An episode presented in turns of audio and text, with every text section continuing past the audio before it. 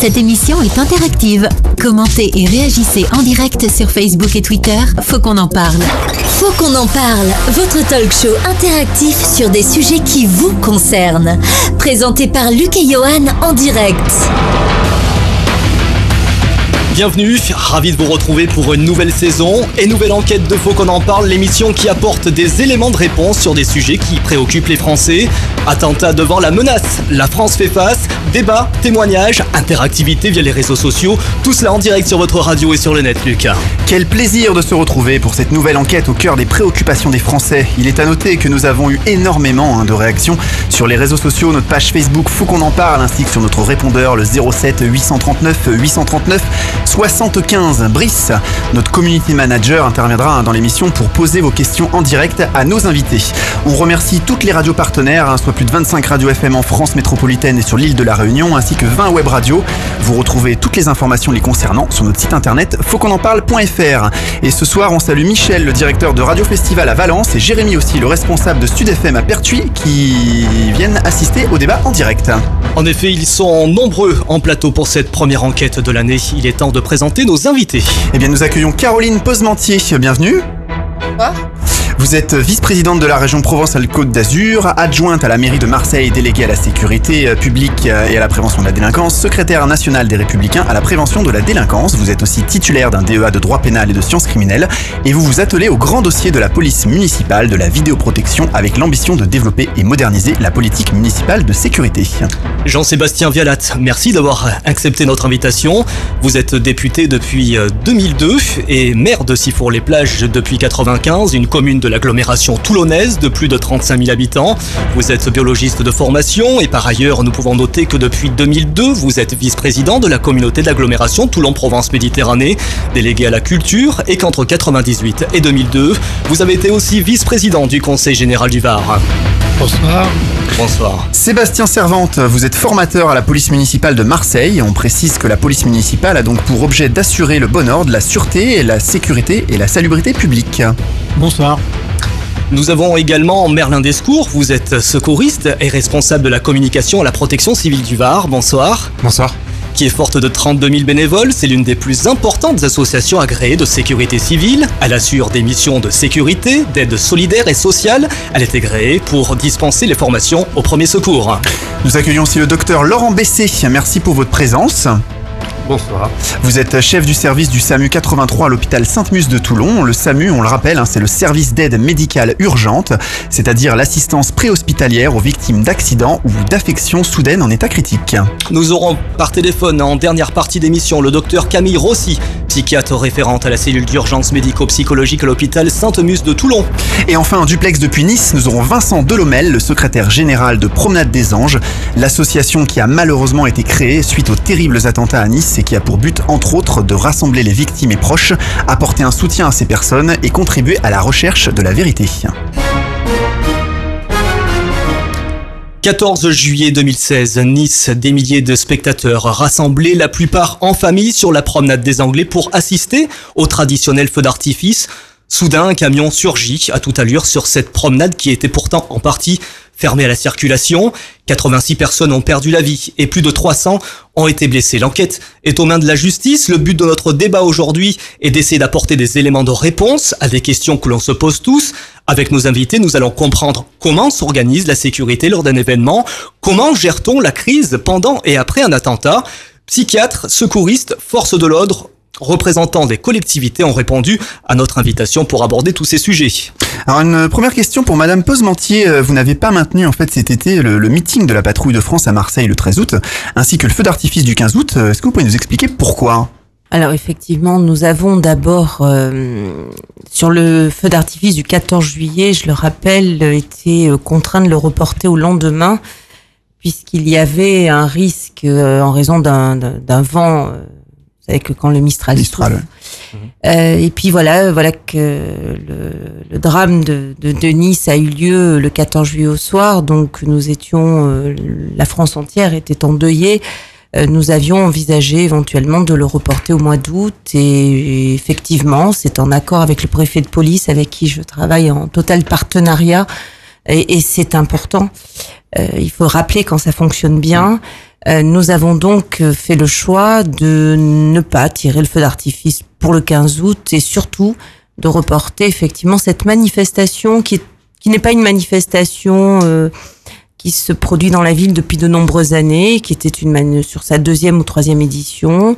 Euh, le littoral euh, étant largement ouvert à l'occasion de cette manifestation, euh, nous n'avions pas les garanties d'assurer la sécurité à l'occasion de, la patrouille, de la, présence de la patrouille de France. Pourquoi?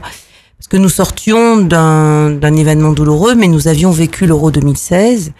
Et sur la fan zone qui s'est trouvée d'ailleurs sur la, zone littorale puisqu'elle était sur les plages, notre la fan zone de Marseille, bien nous avons été euh, convaincus de l'efficacité d'une politique de sécurité, d'un bon dispositif lorsque nous sommes effectivement sur un lieu qui est euh, dans un périmètre euh, bien bien démarqué, bien bien conscrit, circonscrit. Ça a été le cas de la fan zone. Or, la patrouille de France aurait réuni un grand nombre de, de, de Marseillais de visiteurs euh, sur un, un, périmètre qui ne permettait pas d'assurer la sécurité.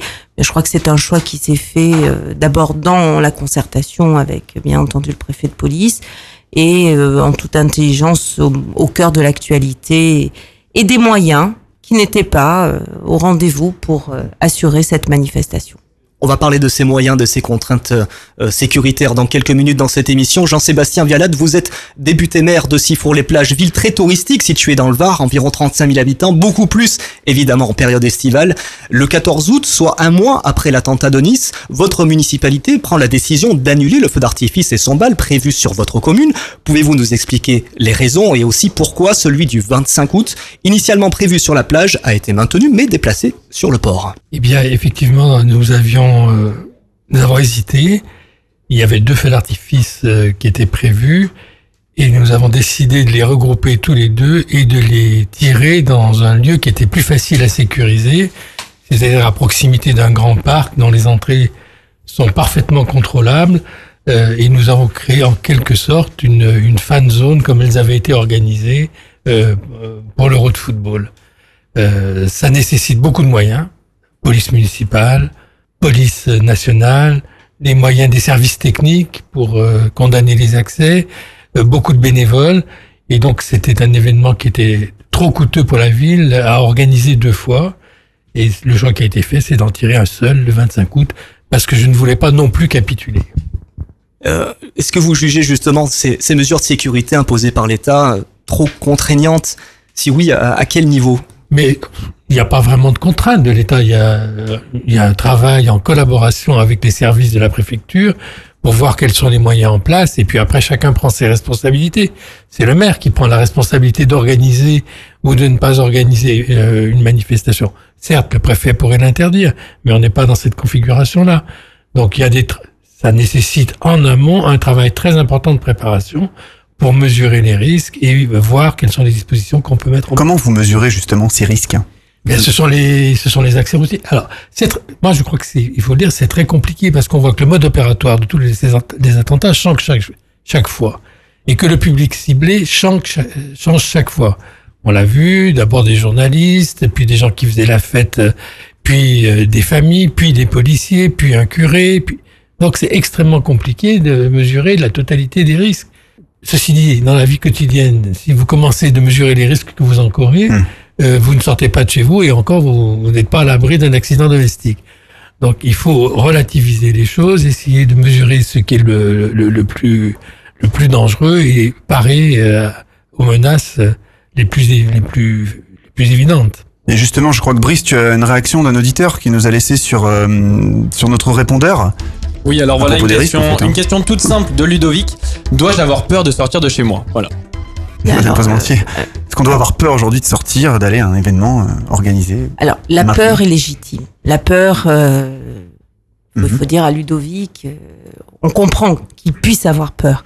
Mais nous, nous sommes là pour lui dire que la vie doit continuer et que nous sommes tous responsables euh, politiques, euh, euh, fonctionnaires, euh, prêts, et nous travaillons main dans la main afin d'assurer non seulement une sécurité au quotidien, mais aussi euh, nous comptons sur l'engagement total des forces de l'ordre et du renseignement euh, pour euh, déjouer mhm. pour interpeller et pour neutraliser tous ceux qui en veulent non seulement la sûreté de notre État, mais surtout qui veulent atteindre, porter atteinte véritablement à notre modèle de démocratie. Liberté de liberté. Nous l'avons vu, Monsieur le maire, député maire, rappeler très justement euh, que après euh, la liberté d'expression, euh, la communauté juive, mais également la jeunesse au Bataclan, ceux qui s'amusent, Nice a été.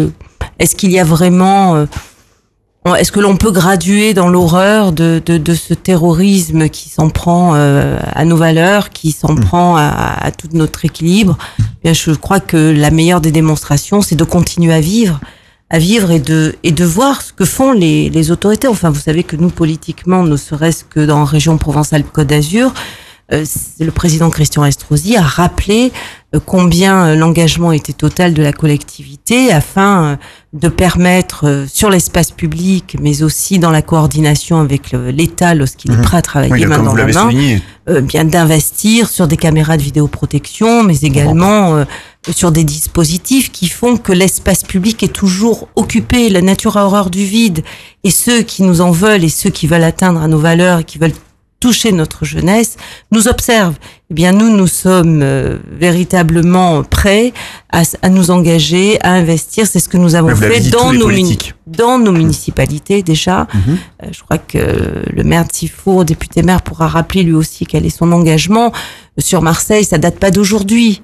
Euh, nous avons pris à bras le corps une politique volontariste en matière de sécurité, alors qu'elle est de la responsabilité de l'État, que ça reste quand même dans le domaine du régalien. Et eh bien à Marseille, nous avons aujourd'hui près de 1000 caméras qui sont en service, un centre de supervision urbain qui est aussi euh, l'occasion de rappeler à notre jeunesse et à nos concitoyens que nous mettons des moyens pour assurer la sécurité.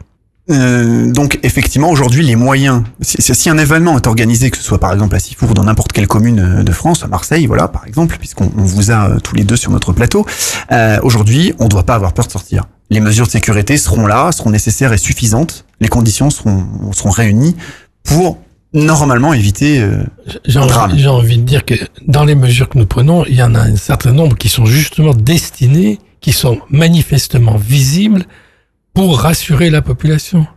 Je veux dire, sur, sur certains points, on en rajoute un peu, hein, de façon parce que effectivement, les, les gens qui viennent ont besoin d'être rassurés. Sinon, c'est pas la peine de venir participer à un concert ou à un feu d'artifice. Mmh, avec la peur au ventre. Avec la peur au ventre, on reste à la maison. Donc, manifestement, une grande partie des, des dispositions que nous mettons en place sont très visibles.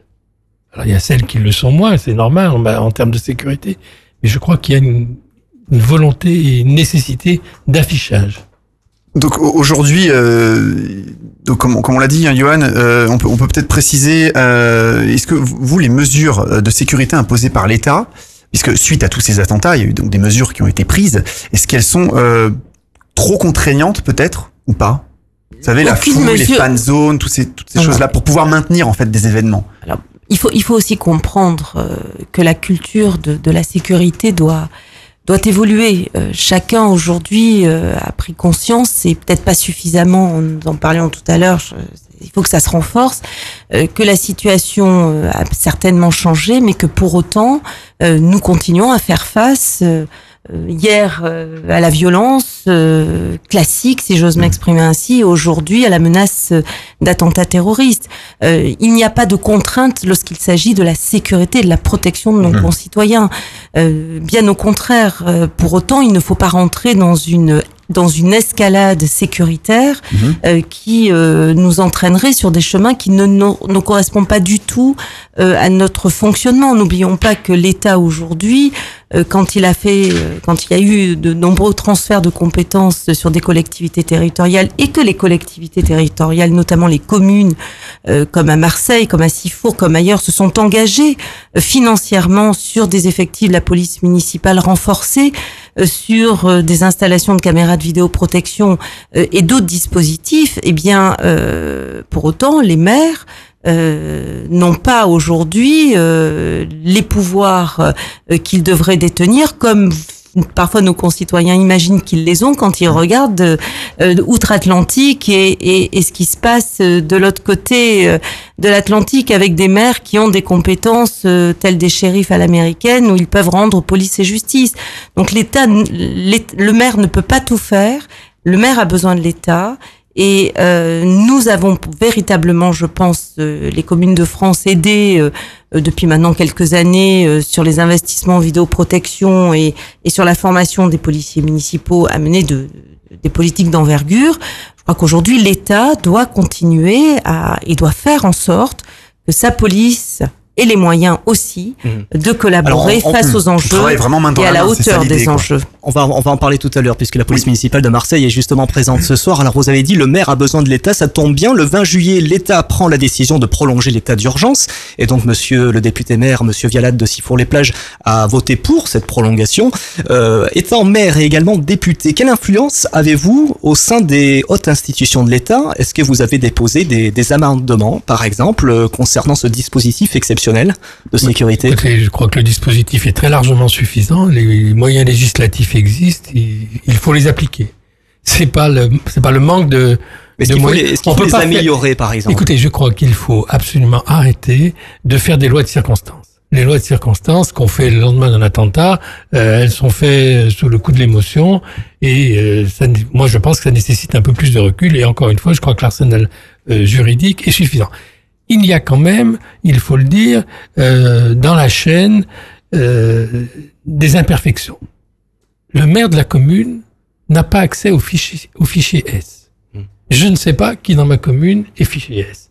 Le commissaire de police de la circonscription de police n'a pas accès au fichier S. Les services de l'État sont tellement cloisonnés qu'il euh, y a là un, un manque d'information. Alors je veux bien qu'il y ait des risques d'atteinte à la vie privée. On va raconter tout ce qu'on veut.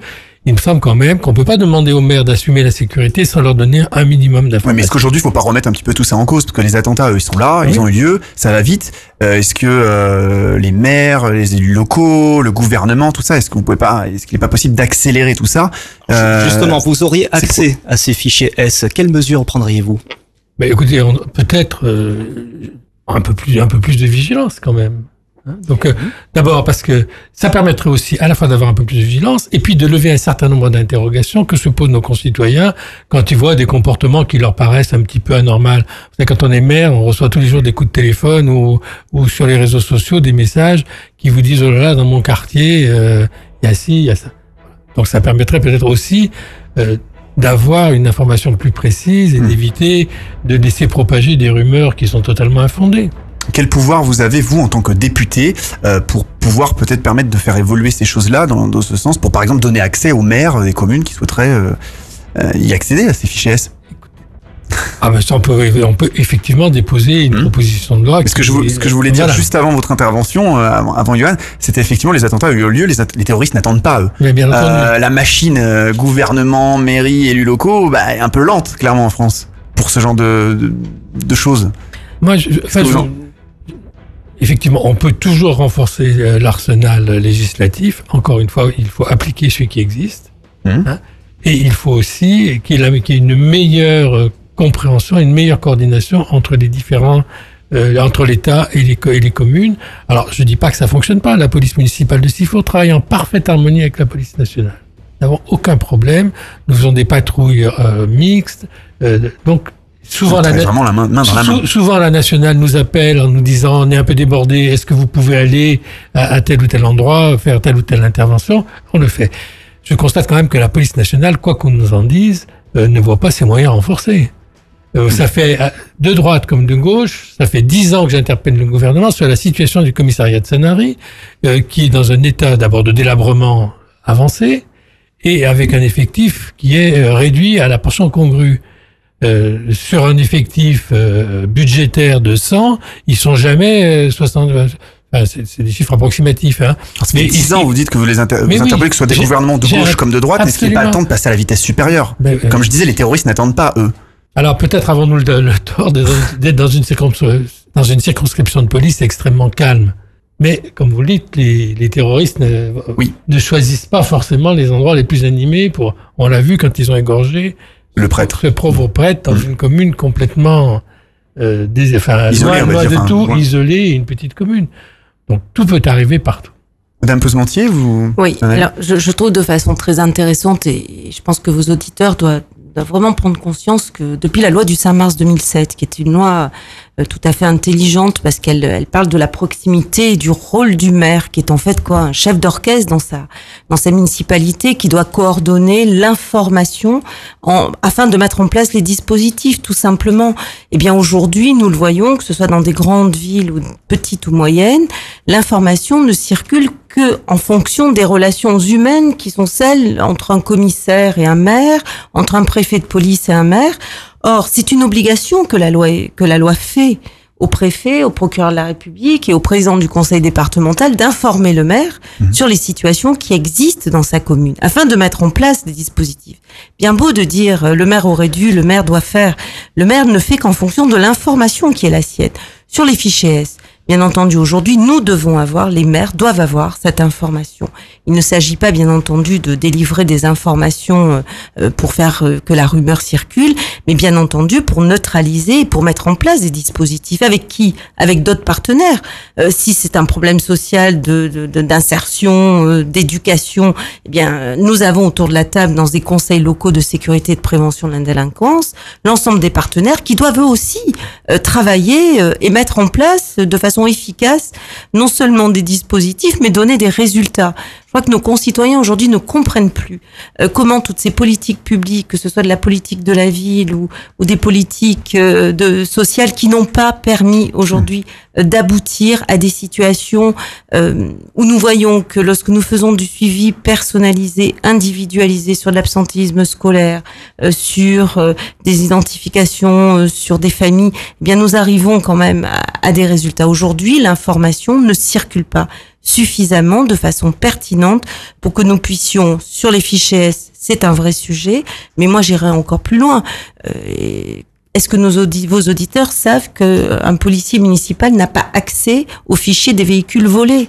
Alors que euh, c'est quand même élémentaire et c'est une proposition euh, que nous faisons, nous, vous savez, euh, vous l'avez rappelé, le parti auquel j'appartiens, les Républicains, euh, notamment dans le cadre de, de- de notre proposition, de notre projet, euh, c'est que nos polices municipales disposent des pouvoirs aujourd'hui qui sont des pouvoirs essentiels dans la dans, dans le travail de- de suivi.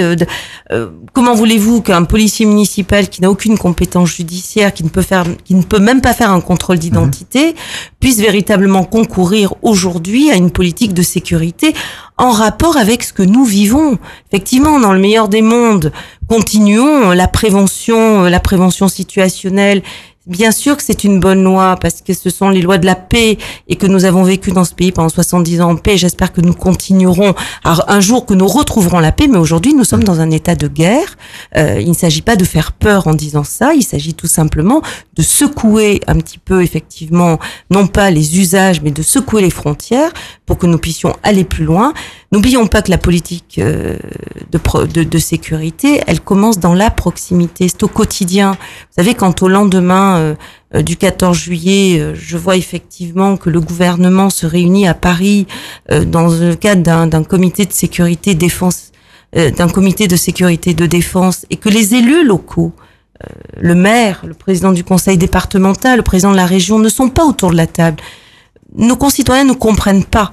Euh, les élus locaux sont ceux qui sont les, les, les premiers en prise avec euh, les difficultés justement euh, la connaissance et l'information. Plus de coopération Revenons. tous les services. Plus de coopération et arrivons un jour à une véritable décentralisation.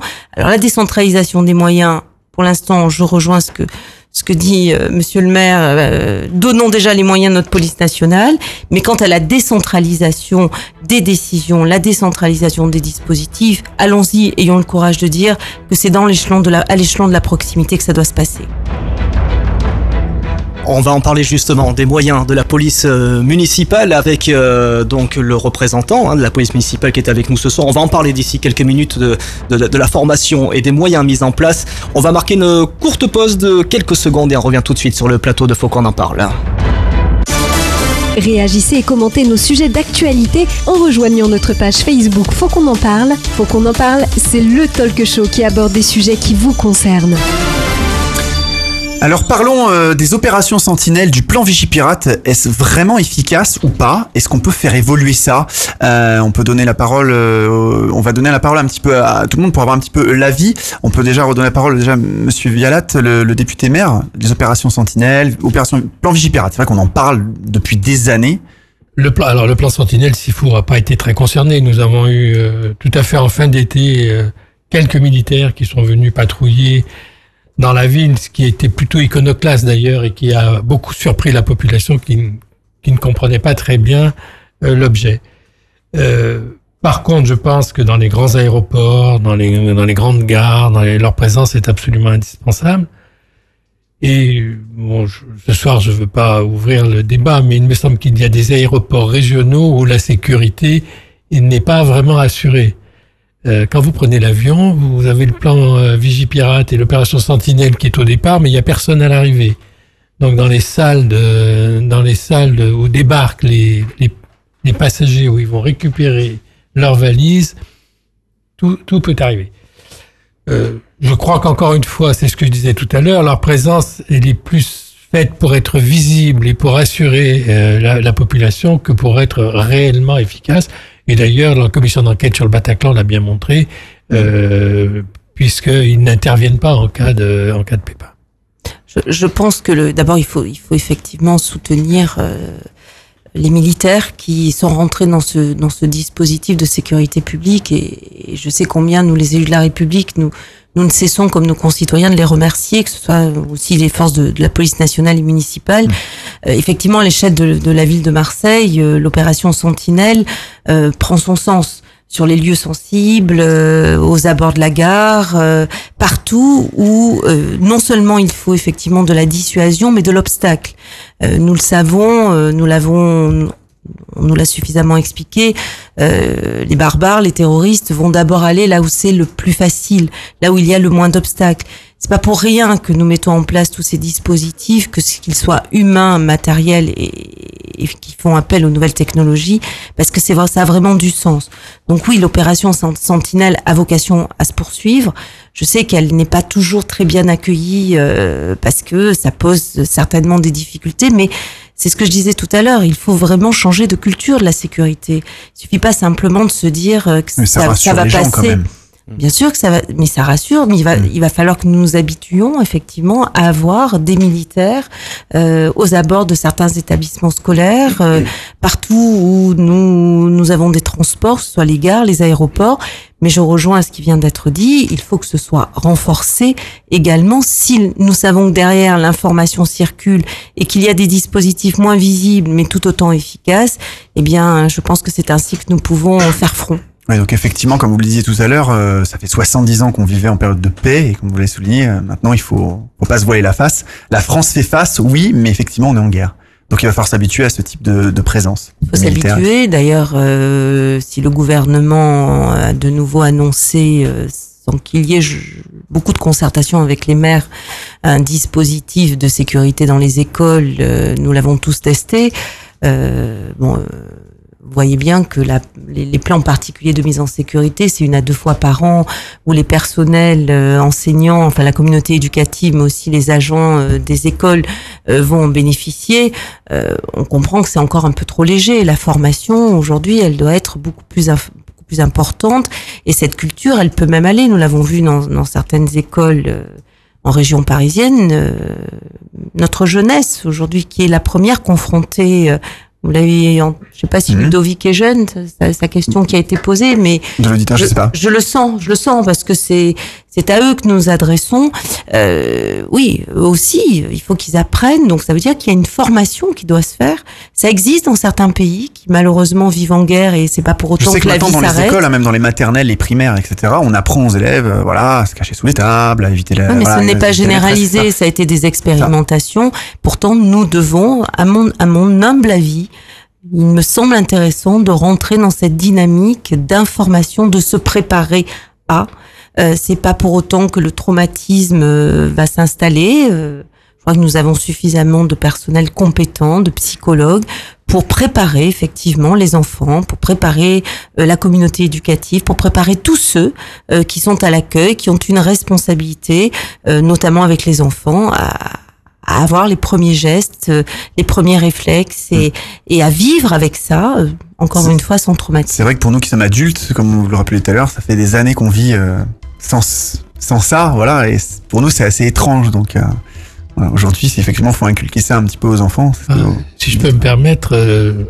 il y avait eu quelques années sans attentats, mais les attentats ne sont pas une nouveauté. Il y a quand même eu des grands attentats à Paris, notamment la rue des métro, Rosiers, le métro. métro.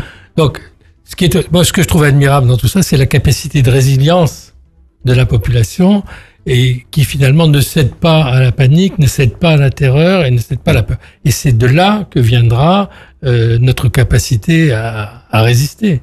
C'est ce, que c'est ce que les terroristes sont en train de tester aujourd'hui. Euh, n'ayez pas peur, hein, je crois qu'il faut le, il faut le dire. N'ayez pas peur, sortez. Nous faisons nous les pouvoirs publics le maximum pour que vous soyez en sécurité. Et quand on ne peut pas, on annule. Donc il faut, il faut que nos, nos concitoyens comprennent aussi que quelquefois, on prend des décisions d'annuler, la décision d'annuler une manifestation, c'est euh, parce qu'on n'est pas sûr de pouvoir assurer à 100% la sécurité. Alors justement, on parlait du plan euh, Vigipirate il y a quelques minutes. On a par exemple une réaction d'auditeurs sur les réseaux sociaux. Christine qui nous dit on donne beaucoup de consignes sur le plan Vigipirate, mais peu sont applicables. Elle donne par exemple le regroupement devant les écoles. Euh, en ville, euh, pratiquement aucune sont respectées et des gros attroupements sont, sont réalisés devant ces écoles. Alors comment faire justement pour ces citoyens? Et bien entendu, nous avons tous vécu euh, les entrées et les sorties d'école où si les parents d'élèves pouvaient rentrer avec leur véhicule dans la cour de récréation, aujourd'hui tout ça c'est effectivement non seulement c'est terminé, euh, mais euh, les moyens doivent être mis en place. Donc nous sur la ville de Marseille, nous accompagnons le dispositif de sécurisation à l'intérieur des écoles par des patrouilles de police municipale beaucoup plus récurrentes. Nous avons demandé aussi à travailler main dans la main avec la métropole pour que une prévention situationnelle avec des aménagements soit fait aux abords des écoles. Et puis, euh, je crois que ça s'appelle euh, la conscience collective pour une responsabilité collective. C'est évident que devant les établissements scolaires, les regroupements, comme à l'issue de grandes manifestations, euh, doivent être euh, véritablement doivent prendre fin et euh, nous y arriverons.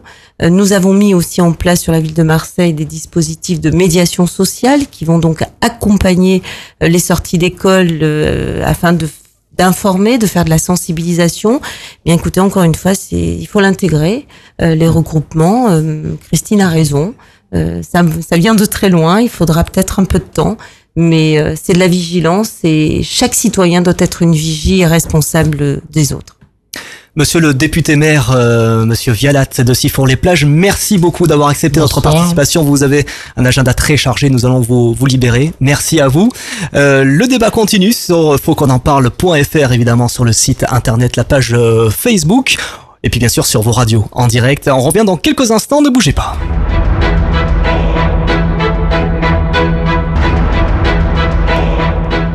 Et on va revenir avec euh, Brice en direct euh, avec une nouvelle réaction d'auditeur et il me semble que c'est Olivier de Nice.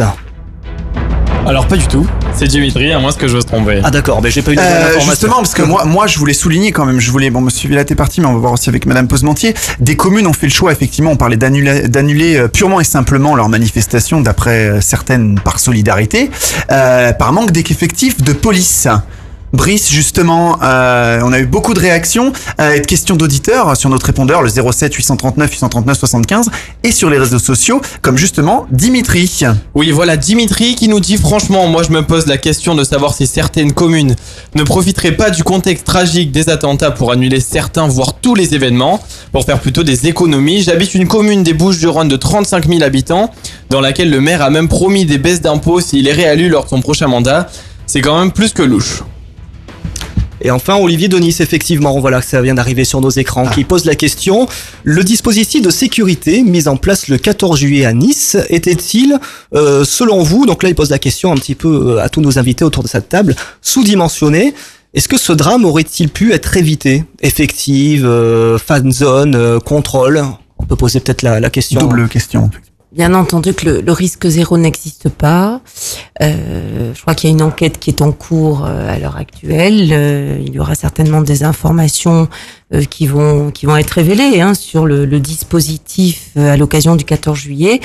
Euh, je crois que le, le maire de Nice et son, son premier adjoint, président de la région Provence-Alpes-Côte d'Azur, se sont largement exprimés. Ce qu'il faut avant tout rappeler, c'est que quand la coordination fonctionne bien, quand l'information est bien relayée, euh, eh bien ça marche. Ça marche et bien que nous soyons à l'abri d'aucune d'aucune attaque terroriste aujourd'hui, euh, euh, eu égard bien entendu à à l'imprévisibilité de, de de ces barbares, parce que je peux pas les appeler autrement. Euh, mais ce- je trouve que la réponse est la réponse est très délicate et la réponse ne satisfera personne. Euh, dire que ça aurait pu être évité, euh, c'est- c'est c'est certainement tromper tout le monde. Mais dire que le dispositif était sous-dimensionné, je crois que encore une fois l'enquête révélera ce qui s'est passé ce soir-là. Donc de toute façon, suite à ça, euh, voilà, des, des leçons vont être tirées et les niveaux de sécurité vont être probablement encore augmentés. Oui, mais alors, euh, ça veut dire quoi? Les niveaux de Hmm. sécurité vont être augmentés? On va tirer des leçons, voilà, on va dire bon. bah, les leçons, on en tire à chaque fois. Euh, les leçons, on en tire à chaque fois. Ce qui est indispensable aujourd'hui, c'est qu'il ne faut pas sous-estimer la menace terroriste. Ils ont toujours un cran d'avance finalement les terroristes. Il faut continuer à vivre tout en donnant les moyens, non seulement aux forces de l'ordre euh, qui sont sur le terrain, en renforçant le, le renseignement et en faisant, encore une fois, de tous ceux euh, qui sont qui travaillent sur l'espace public, de tous nos concitoyens, des vigies, des vigies en, en leur faisant changer de culture. Et changer de culture, ça, ça se fait pas en cinq minutes. Euh, ça se fait au cours certainement de débats, de rencontres, de formations. Croyez-moi que la génération euh, qui a aujourd'hui euh, 10-12 ans ne vivra pas sa sécurité comme nous l'avons vécu nous-mêmes. Et concernant notre remarque de Dimitri qui, euh, qui que Brice a, a souligné, hein, en effet, Brice, comme euh, comme tu disais, beaucoup d'auditeurs. D'ailleurs, il n'y a pas que Dimitri qui nous a dit ça. Euh, Il y a des gens qui se posent quand même la question avec toutes ces annulations d'événements, si on n'en profiterait pas un petit peu quand même. Euh, Votre avis Bon, euh, Dimitri, il est en colère certainement. Il y euh, quelques mais auditeurs qui étaient en colère, on a pris Bon. cette remarque, mais On n'annule pas par plaisir, bien au contraire. Euh, vous savez, la, la commune a vraiment cette euh, cette vocation à animer, à, à, à faire du lien social, à, à faire qu'il y ait de la vie. S'il y a de la vie, il y a du développement économique, il y a il y a la jeunesse. Donc oui, quand il y a euh, des événements, on voilà, il y a n'annule des jamais de gaieté, on n'annule pas de gaieté de cœur. Euh, si les effectifs ne sont pas au rendez-vous, si le dispositif n'est pas suffisant, Hmm. il est de la responsabilité d'une collectivité et du préfet de police, qu'il fait en concertation avec euh, le maire, euh, bien d'annuler, de reporter. Euh, ça se fait aussi parfois pour des opérations beaucoup plus euh, beaucoup plus légères, euh, qui sont des opérations partenariales entre la police nationale et la police municipale, lorsqu'effectivement il y a d'autres priorités ou il y a des dispositifs sous ou s'il y a plusieurs événements en même temps, par exemple, euh, Alors voilà, ça- il n'est pas ça possible se- de sécuriser tous les événements. il faut quand même savoir que ça, ça se gère. Ça se gère parce que nous avons une direction, nous avons des directions qui gèrent l'événementiel et que chaque événement euh, est, est- est- est travaillé bien en amont avec tous ceux qui interviennent que ce soit la santé, que ce soit les forces de, que ce soit les secours, que ce soit la police nationale, la police municipale, mais également les emplacements. Tout le monde contribue à la bonne réalisation de l'événement, mais pas la veille pour le lendemain. Ça se discute. euh, Aujourd'hui, c'est quelque l'objet chose qu'il faut prendre en considération. Avant, on pouvait organiser, je sais pas moi, l'été, par exemple, ici, on est en, en bord de mer, euh, 4-5 événements en même temps. On se posait pas autant de questions sur les, les moyens dont on a besoin de police municipale, nationale, etc. pour assurer un événement. Aujourd'hui, c'est quelque chose qu'il faut prendre en compte. Et ça va impacter sur l'organisation d'événements. Aujourd'hui, ça, non seulement il faut le prendre en compte, Mm. encore une fois, ça va certainement aussi changer euh, la façon de travailler, de collaborer. On parle beaucoup aussi euh, de la sécurité privée qui, qui rentre aujourd'hui dans dans les dispositifs de sécurisation de l'événementiel. Euh, oui, eh bien, on part dans une nouvelle dynamique euh, de sécurité qui doit être aujourd'hui un cercle virtueux et vraiment loin de d'imaginer que l'annulation d'un événement euh, est un calcul euh, autre que celui de protéger euh, nos concitoyens. Et justement, est-ce que vous ne pensez pas que supprimer un moment convivial, familial, citoyen, c'est finalement nous ôter un peu de notre liberté et tomber dans le piège de ce que veulent les terroristes finalement? À vous de me dire, vous préférez passer une soirée sur une place publique animée ou protéger euh, Hmm. Avant tout. Difficile de trouver La le, priorité. Non, passer le curseur. Ah euh, non, mais il n'y a pas, il y a pas des, il y a pas de curseur. La protection et la sécurité, ça passe avant tout. C'est une priorité.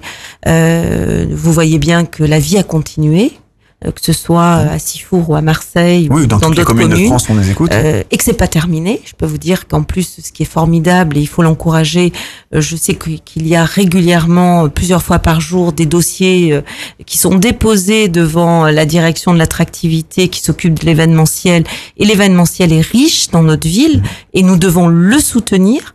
Maintenant, si nous devons assurer la sécurité dans d'autres conditions, avec d'autres formats, eh bien nous le ferons. Et si nous ne pouvons pas le faire, eh bien les événements seront reportés ou annulés. Justement, effectivement, devant la menace, la France fait face, c'est ce que vous êtes en train de nous dire. Et effectivement, si on maintient des événements, on ne doit pas avoir peur de sortir, ce qu'on peut conclure. Parce que je vous Les dis, c'est conditions que sont ce là. que je vous dis, ce que je vous dis, c'est que le maire, c'est Mhm. que l'élu local, c'est que ceux qui sont sur le terrain, euh, en travaillant dans un partenariat de coproduction avec les forces de sécurité, font face. La menace terroriste aujourd'hui, euh, le gouvernement a-t-il vraiment pris euh, cette menace à la Tout hauteur monde, des tout enjeux le monde travaille. C'est un quelque chose enjeu qui va vite aujourd'hui, donc euh, il faut effectivement, voilà, que tout le monde travaille main dans la main, gouvernement, élus locaux, comme on le dit tout à Non, l'heure. mais il suffit pas de le dire, il faut le faire. pour euh, avancer. Oui, mais parce que voilà, les, comme on disait tout à l'heure, les terroristes, eux, vont, vont vite. Euh, il faut que la machine aille vite aussi en France. Il faut le faire. Il, il faut pas avoir peur de pointer du doigt là où ça fait mal. Euh, la bonne co- collaboration entre police et justice, euh, euh, avoir une politique pénitentiaire à la hauteur des enjeux aujourd'hui. euh, nous pêchons sur une politique pénitentiaire qui, qui n'est pas adaptée, qui n'est pas adaptée à la menace aujourd'hui euh, euh, que nous vivons. Euh, nous devons même penser à notre système euh, euh, d'in- d'insertion, de réinsertion, de prévention de la récidive. C'est pas pour rien que nous faisons des propositions, euh, non, non seulement, vous savez, à l'antenne d'une radio, dire qu'il faut plus de places de prison, c'est réducteur. Il faut effectivement une politique pénitentiaire d'envergure qui n'est pas, qui n'est plus adaptée à la situation que nous vivons. On va marquer une courte pause et puis on va eh bien, se diriger vers la seconde partie de, de cette émission. On revient dans quelques instants, ne bougez pas.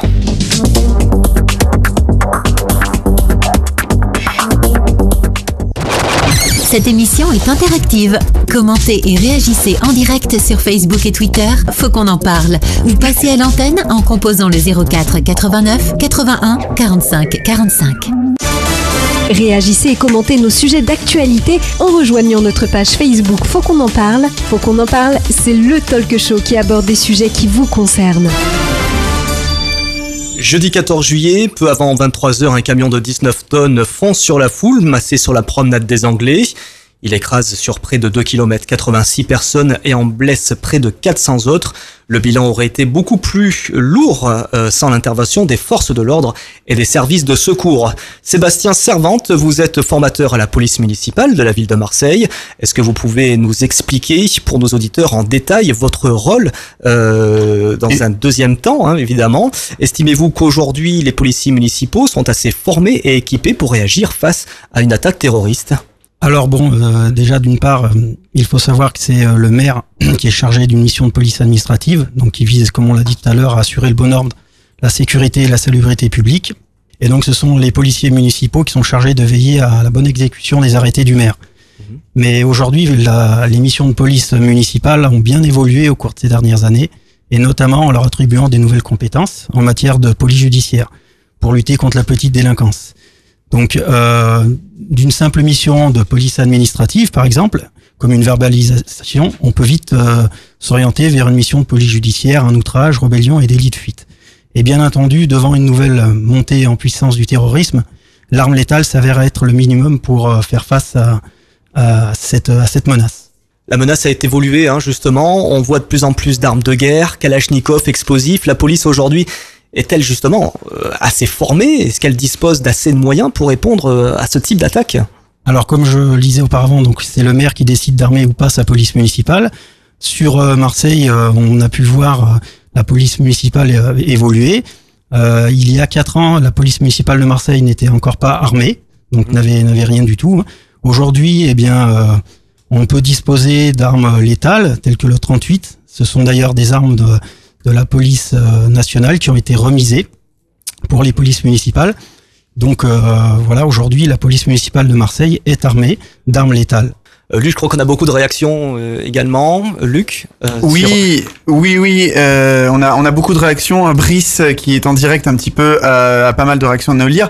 Mais on peut aussi se poser la question. On peut poser la question à Sébastien qui décide d'armer quand même les policiers municipaux euh, parce qu'on Prenons pour exemple hein, la mairie de Béziers avec Monsieur Ménard, hein, qui là-bas a décidé d'armer lourdement sa police municipale en le faisant savoir à coup de campagne publicitaire. hein.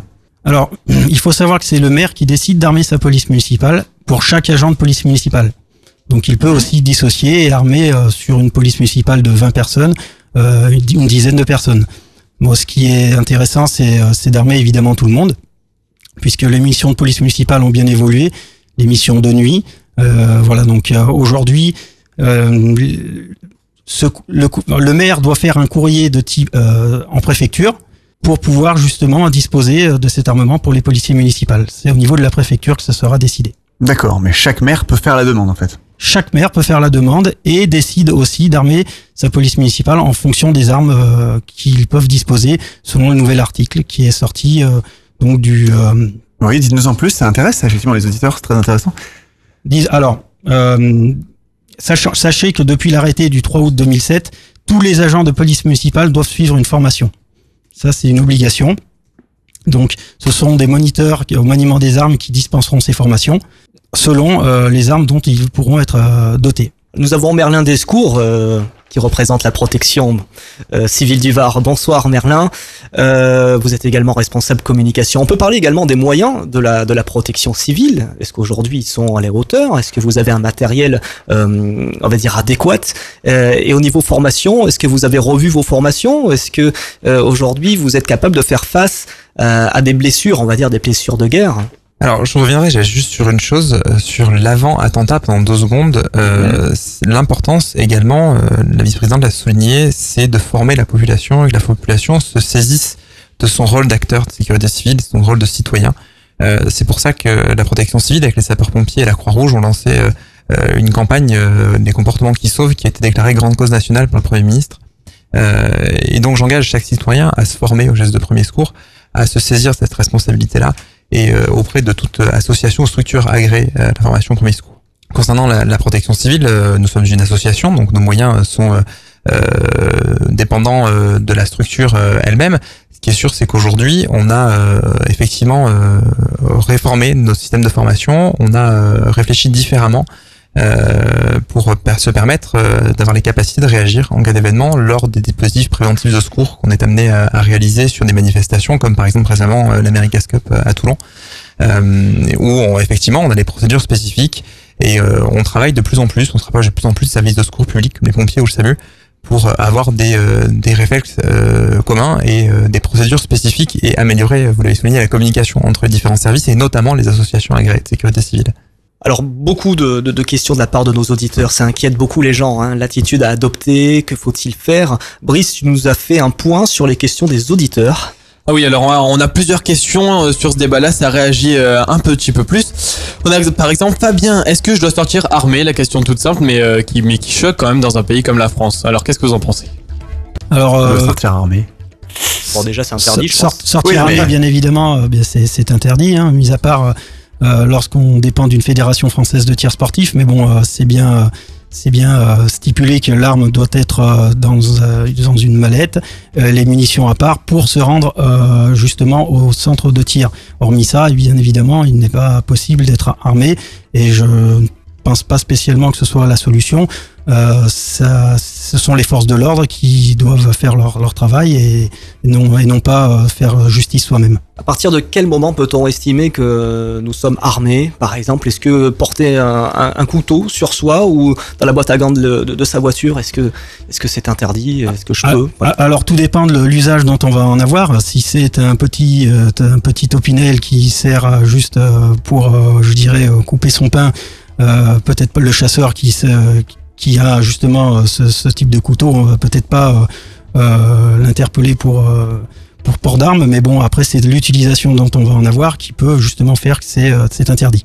Une autre question de Bernard, faut-il faire le mort lors d'un attentat comme il y a pu avoir au Bataclan?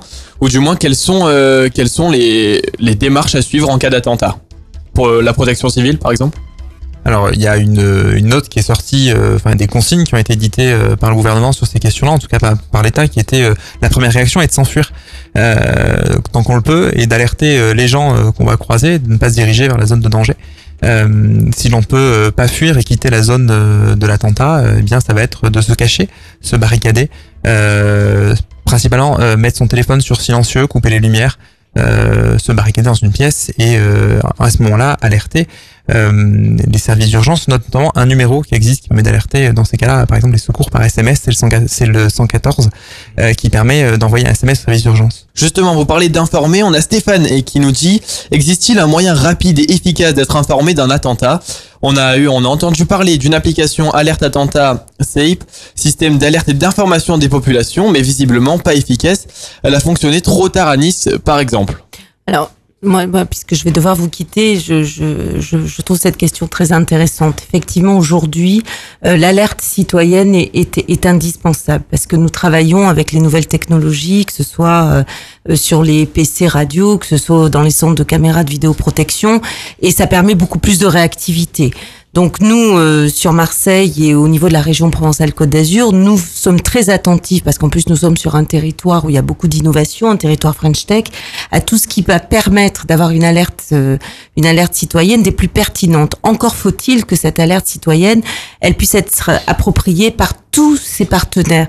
D'ailleurs, je tenais à vous féliciter parce que vous avez vraiment réuni autour de la table tous ceux qui contribuent. Euh, si demain euh, il y avait un drame, ben voilà, vous avez autour de la table tous ceux euh, qui vont euh, être sur le terrain, euh, dans les dispositifs. Et, et je crois que ça, il faut le rappeler sans cesse. Nous ne travaillons pas simplement euh, dans, comme ce soir à discuter autour autour d'un micro. Mm, C'est un travail qui se fait au quotidien, qui s'enrichit tristement avec les événements que nous vivons. Et quant à l'alerte citoyenne, euh, que si elle n'a pas fonctionné, c'est c'est c'est- c'était une application qui a été mise en place par, par le gouvernement. Euh, D'autres sont en cours. Le gouvernement est attentif, bien entendu, à ce que euh, il puisse y avoir des réglages. Euh, J'y crois beaucoup.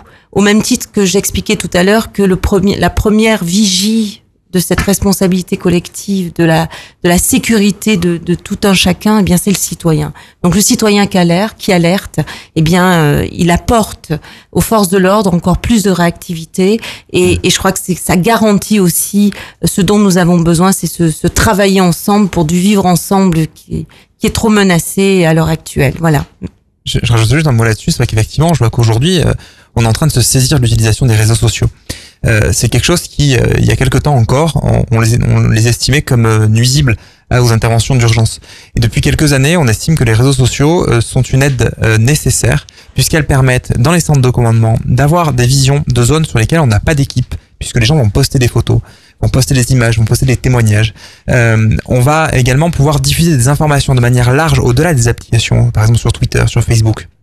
L'importance, par contre, le gros problème des réseaux sociaux, c'est les rumeurs. Mm. Et je pense que là, il y a par contre une responsabilité de chacun sur cette question-là, de ne pas relayer des rumeurs, de ne- relayer des informations qui sont vérifiées, de relayer les informations qui sont diffusées par les services publics de secours, que ce soit les pompiers, que ce soit le SAMU, que ce soit euh, euh, l'État, le préfet notamment, de suivre des comptes qui sont importants à suivre dans chaque département, le compte du préfet, le compte des pompiers, le compte des associations agréées de sécurité civile, euh, qui permettront d'être alertés à ces éléments-là et de pouvoir rel- relayer des informations qui sont fiables. Justement, on a un auditeur, euh, Antonin, qui nous pose cette question. Et est-ce que je peux filmer la scène et la partager sur les réseaux sociaux? Est-ce que ça peut aider quelqu'un ou, ou par exemple partager de l'information? On, on y revient dans quelques instants. Madame Posementier, donc vice-présidente de la région PACA, euh, doit euh, nous quitter. Merci beaucoup pour votre participation en direct à cette émission. Merci. Euh, on peut euh, donc, donc Merlin. Vous parliez des réseaux sociaux, donc euh, oui, propager des rumeurs comme ça, je pense que pour répondre à l'auditeur, ça va être... euh, c'est simple. il y a propager des, des, des images. euh, Filmer la scène, les c'est la- partager, La, euh, responsabilité de chacun. Euh, il faut aujourd'hui surtout aller aider les gens si on le peut. Euh, mais effectivement, je vais prendre l'exemple des, des, des inondations euh, qu'on connaît récemment, puisque là, euh, des risques, il y a aussi des risques naturels hein, qui sont euh, malheureusement quotidiens, où effectivement, là, des images de zones sinistrées, inondées sont utiles, puisqu'elles permettent d'avoir des remontées. Maintenant, effectivement, sur euh, des événements d'attentat de masse, l'utilité de diffuser des, des, des- des images est pas tellement... enfin, il faut aussi être réaliste et euh, ne pas faire des images sur des scènes d'horreur. Il peut diffuser aussi des réseaux sociaux et euh, on se souvient de certaines images euh, du Bataclan qui ont tourné sur les réseaux sociaux et qui sont encore aujourd'hui. Enfin, voilà, je pense qu'aujourd'hui l'important est de diffuser des informations fiables, de relayer des informations fiables et, euh, et de se servir de ces outils qui aujourd'hui sont veillés en permanence. En plus, je- on prend des risques à diffuser des vidéos comme ça. Nous avons, nous avons la police municipale. Qu'est-ce qu'on risque en fait hein? Euh, alors euh, interdit, c'est vrai que tout dépend euh, comment c'est utilisé, c'est toujours pareil, mais dans un dans ce cadre-là, c'est vrai que c'est pas On peut être poursuivi pénalement. poursuivi, pas spécialement poursuivi, puisque bon, tout à chacun de de prendre en photo ce que ce qui- ce qu'il a envie, et puis après c'est selon l'exploitation de- des films que ça ça dépendra de Alors nous allons parler des centres de supervision urbain, la vidéosurveillance dans les rues en quelque sorte. Alors on a vu à Nice euh, la ville la plus vidéosurveillée de France. Euh, le résultat, euh, malgré toute cette vidéosurveillance, cet attentat a quand même eu lieu. Euh, cela pose question. Alors madame, oui. madame Monsieur. Servante, hein, dans la police municipale de Marseille, euh, que pensez-vous, vous, des caméras de vidéosurveillance Et après, nous, comment ça fonctionne euh, réellement? Est-ce qu'on voit vraiment tout? Alors, bah, tout, tout dépend que, comment ça a été installé sur la, sur la commune. Euh, de toute manière, le, le centre de supervision urbain, c'est un outil de travail, euh, je dirais, à l'heure actuelle, qui est indispensable, qui permet de résoudre euh, beaucoup d'affaires. Donc oui, c'est un outil de travail très important. Ensuite, la, forme disons, le, nombre de caméras fera en sorte que la, ville sera bah, d'autant plus de caméras, d'autant plus surveillée. Donc euh, c'est un outil de travail très intéressant, mais ce n'est pas pour autant que ça remplacera des policiers euh, des policiers sur le terrain. euh, hum, Oui, ça remplace pas les policiers quand même, mais ça permet euh, de, peut-être avoir une vision et aussi un historique après de ce qui est passé. Tout à fait. Donc c'est pour ça c'est c'est un outil de travail très important qui permet justement euh, par rapport à, au judiciaire de résoudre des, des, des affaires et donc euh, de pouvoir euh, de pouvoir les exploiter euh, de manière euh, de manière intéressante. Qui, qui paye euh, ces- ce- toute cette installation C'est les communes? C'est pour les caméras de vidéosurveillance? Alors oui, après euh, ça dépend. Ça, il peut y avoir une aide du Conseil général, mais euh, une partie euh, est dédiée aux communes. Oui, tout à fait. Je crois que nous avons des réactions également sur euh, le web, Brice. Oui, on a eu plusieurs réactions et justement euh, par rapport à, ces à cette vidéosurveillance et on nous demande par exemple pour le cas de Nice, on a vu euh, on a vu ensuite sur les vidéosurveillances que le, que le que le camion avait parcouru un long trajet comme avant d'arriver sur cette promenade des Anglais justement. Comment se fait-il qu'on n'a pas réussi à le tracer, à apercevoir avant ce danger euh, pour la population? Alors ça, c'est euh, pour répondre, ça va être difficile.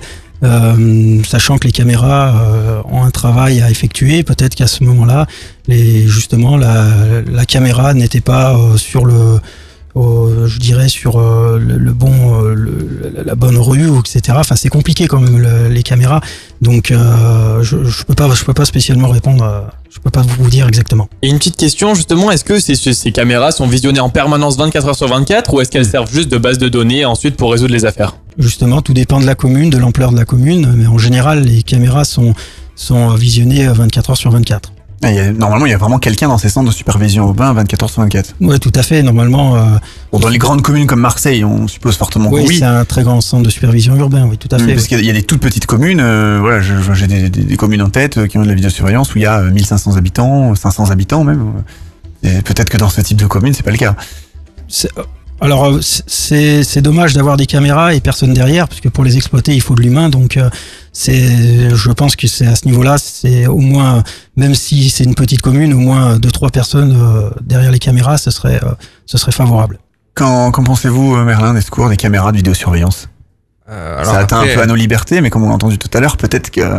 De toute façon, aujourd'hui, euh, nous, euh, les caméras, on s'en sert sur les événements euh, dispositifs de secours. On, on se sert euh, régulièrement. Il faut bien imaginer que dans le cadre d'un événement majeur ou d'un dispositif de secours, euh, la partie commandement n'a pas de vue sur euh, sur la zone à couvrir ou la zone à sécuriser. Donc effectivement, euh, nous, dans le cadre de nos missions, des, des, des, des- caméras de surveillance sont, sont, sont une utilité. On les utilise dans les stades, par exemple, pour visualiser les interventions sur lesquelles on engage des équipes, pour visualiser les équipes elles-mêmes. C'est quelque chose qui est quand même très utile dans ces cas-là. Après, effectivement, les questions de liberté, là, j'ai pas d'avis à donner sur cette question-là.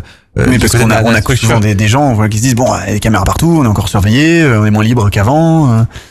Ah, malheureusement, euh, ça sort de mon euh, de- de- des- Oui. des avis voilà de la protection civile là-dessus on n'est pas en Ah, avis compétences. personnel, peut-être. Euh, ah oui, après avis personnel, non. Après, j'ai pas non plus, euh, voilà. Mais Euh, ce qui est sûr, c'est qu'il faut bien penser que les, les, images sont nécessaires de toute façon à un moment ou à un autre euh, sur certains événements. Elles permettent de, de d'avoir euh, une vision. Euh, quand on est un poste de commandement, c'est 15, 20, 30 personnes en fonction du dispositif autour d'une table qui prennent des décisions pour une centaine de personnes sur le terrain et qui ont besoin à un moment ou à un autre d'avoir de voir ce qui se passe, d'avoir une vision sur ce qui se Hmm. passe.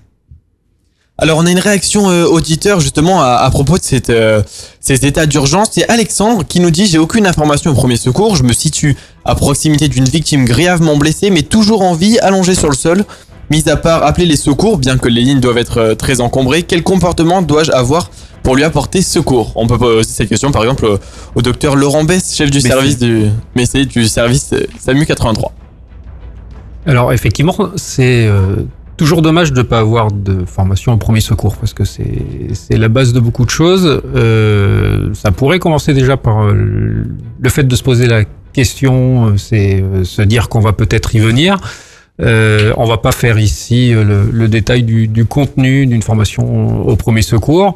Il y a déjà en tout cas l'appel au, au service de secours, au numéro d'urgence en fonction de la situation. Il y a, il y a quatre numéros d'urgence, euh, à commencer par le par le 17 qui est euh, les services de police et gendarmerie, et ensuite pour euh, pour le secours vous avez le 18 qui sont euh, le service d'incendie et de secours, les pompiers.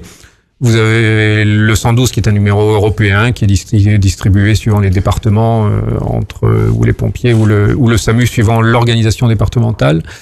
Euh, et le 15 qui est euh, la régulation euh, du SAMU. Tous ces numéros, c'est une chose importante, sont des numéros qui sont interconnectés, donc qui discutent entre eux en permanence, qui se passent les appels, les informations, les appelants, euh, et qui réagissent de façon totalement concertée.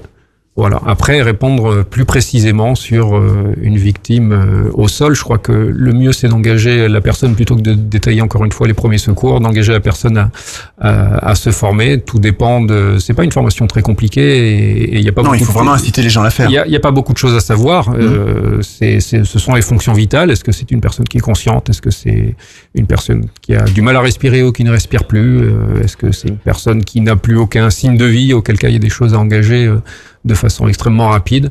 Euh, voilà. Après, le reste est, est Ça peut permettre de euh, sauver des vies dans des, dans des cas pareils. ah oui, clairement. Oui, oui, oui, et, et on est même un petit peu effaré tous les jours de du peu de diffusion jusqu'à présent des, des formations au premier secours. Et Donc là, je rejoins Merlin Descours qui en a parlé un petit peu plus tôt.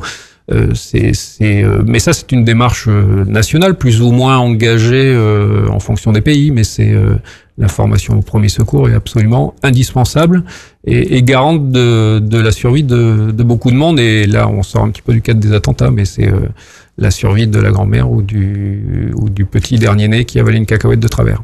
Suite à ces attentats, on a vu effectivement euh, un, eng- un engouement, enfin, peut-être pas le bon mot. Je vois que Merlin euh, oui, oui, c'est sûr. Il y a, il y a eu euh, déjà euh, une, une campagne qui a été lancée, euh, qui a été lancée au niveau national à l'initiative de la brigade des sapeurs-pompiers de Paris euh, concernant euh, concernant la formation aux gestes aux gestes d'urgence, hein, donc notamment dans le cadre des attentats, c'est-à-dire poser un garrot sur une hémorragie, euh, enfin, arrêter une hémorragie notamment en posant un garrot, euh, réagir face à un arrêt cardiaque, etc alerter les services d'urgence euh, et c'est euh, ça a été plusieurs centaines de milliers de personnes qui ont été formées gratuitement en France, euh, que ce soit dans les centres de Mmh, secours ou auprès des associations. Euh, et qui a effectivement derrière créé un engouement ouvert vers les formations euh, de premier secours, la formation de base qui s'appelle prévention et secours civique, le PSC1. Euh, dans le Var par exemple, c'est à peu près 250% d'augmentation euh, de formation. Euh, et tous les jours, c'est une formation qui dure, qui dure 7 heures. Euh, formation qui est euh, pour la plus complète, en tout cas pour le PSC1, formation de 7 heures qui coûte un maximum de 60 euros, une soixantaine d'euros en moyenne, euh, et qui permet par des gestes simples euh, de de- d'aider euh, les gens autour de nous. Euh, je pense qu'effectivement, le docteur Lambessé l'a dit, il faut sortir du contexte des attentats. Euh, effectivement, c'est quelque chose qui est émotionnellement qui nous permet de, de, de réagir et se dire, bah, il faut que je me forme. Euh, mais euh, c'est une responsabilité euh, commune euh, que de se former sur euh, sur les euh, sur, les ge- gestes de premier secours. Euh, je reviens sur cette grande cause grande cause nationale. C'est c'est quelque chose qui est partagé par par les trois acteurs majeurs du, du secours en France les pompiers, la Croix-Rouge, la Protection civile. Ce qui montre l'importance de cette cause-là. Ça fait doublement deux grandes causes nationales qui sont en lien avec cette thématique. L'année dernière, c'était les accidents de la vie courante. Cette année, les comportements qui sauvent. On voit l'importance de ces gestes-là et euh, on voit une sensibilité de la population Une dernière chose, c'est l'engagement général des citoyens. Euh, je me souviens d'un discours du Premier ministre et euh, même du ministre de l'Intérieur ou du Président de la République il y a quelques temps qui engageait les citoyens à, à, à s'engager, à devenir bénévoles auprès d'associations agréées de sécurité civile comme la Protection civile, la Croix-Rouge, à devenir pompiers volontaires. Euh, et j'engage tout un chacun, je sais que Johan est en train de faire ce chemin-là en ce moment, euh, mais j'engage tout un chacun à le faire. Euh, Comme quoi on peut être journaliste Exactement. et être bénévole à la protection Tout civile. à fait. Exactement. Alors, est-ce qu'il serait pas intéressant euh, de rendre obligatoire la formation au premier secours? Je parle par exemple dans le cursus scolaire. Euh, Alors ça fait, euh, de- depuis le plus jeune âge. euh, Ça fait plusieurs années que c'est en Ouais. cours euh, dans l'é- dans l'éducation nationale, euh, avec euh, effectivement logiquement les en troisième, les élèves doivent tous être titulaires d'une formation PSC1. On sait que dans la réalité c'est pas forcément le cas. Euh, ce qui est sûr, c'est que lors des journées d'appel et de préparation à la défense, euh, les jeunes suivent une initiation au geste qui sauve, euh, et qu'aujourd'hui euh, les derniers textes qui sont sortis euh, imposent euh, euh, la formation euh, d'une d'une majorité d'élèves euh, aux initiations au premier secours et euh, euh, d'un nombre euh, d'élèves euh, de collège au, euh, au PSC1. Donc c'est quelque chose qui est en cours euh, et sur lequel il y a euh, une véritable mobilisation euh, des associations euh, pour former euh, ces élèves. On parle aussi de formation premier secours sur le permis de conduire, etc. Je pense que c'est une responsabilité euh, individuelle euh, et citoyenne que de se former. Luc, je crois que nous avons euh, des invités que nous aurons par téléphone d'ici quelques minutes. Euh, Oui, donc on aura euh, Camille Rossi qui euh, est psychiatre référente à la cellule d'urgence médico-psychologique du Var et nous recevrons aussi par téléphone, comme on l'a précisé en début d'émission, Vincent Delomel qui sera en duplex depuis Nice, le secrétaire général de l'association Promenade des Anges. On marque une courte pause. et on revient dans quelques instants dans Faut qu'on en parle. À tout de suite.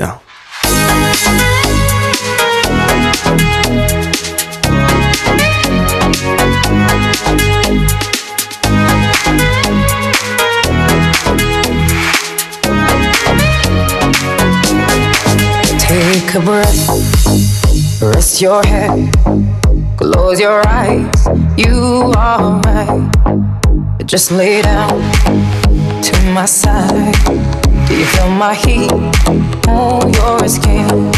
Take off your clothes, blow out the fire. Don't be so shy. You're right, you're right. Take off my clothes. Bless me, Father. Don't ask me why. You're right, you're right. Hold my step. I'm in command. Can you feel my hips in your hands? And I'm laying down by your side.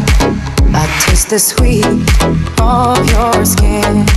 Take off your clothes, blow out the fire. Don't be so shy. You're right, you're right. Take off my clothes. Bless me, Father. Don't ask me why. You're right, you're right.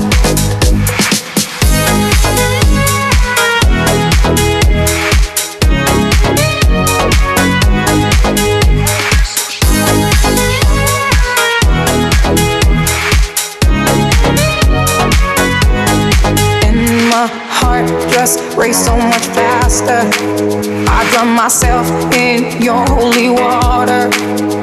Both my eyes just got so much brighter. And I saw God, oh, He is so much closer. In the dark, I see your smile. Do you feel my heat on my skin? Take off your clothes, blow out the fire. Don't be so shy. You're right, you're right. Take off my clothes. Oh, bless me, Father. Don't ask me why. You're right, you're right.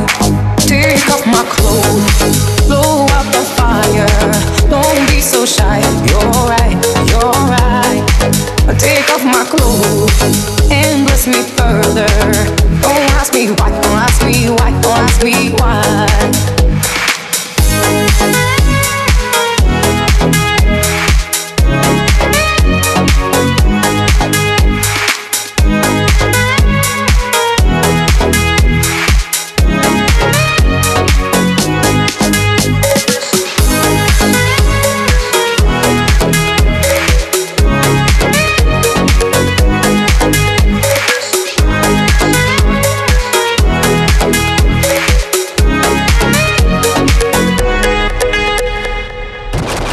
Cette émission est interactive. Commentez et réagissez en direct sur Facebook et Twitter. Faut qu'on en parle. Faut qu'on en parle, votre talk show interactif sur des sujets qui vous concernent. Présenté par Luc et Johan en direct.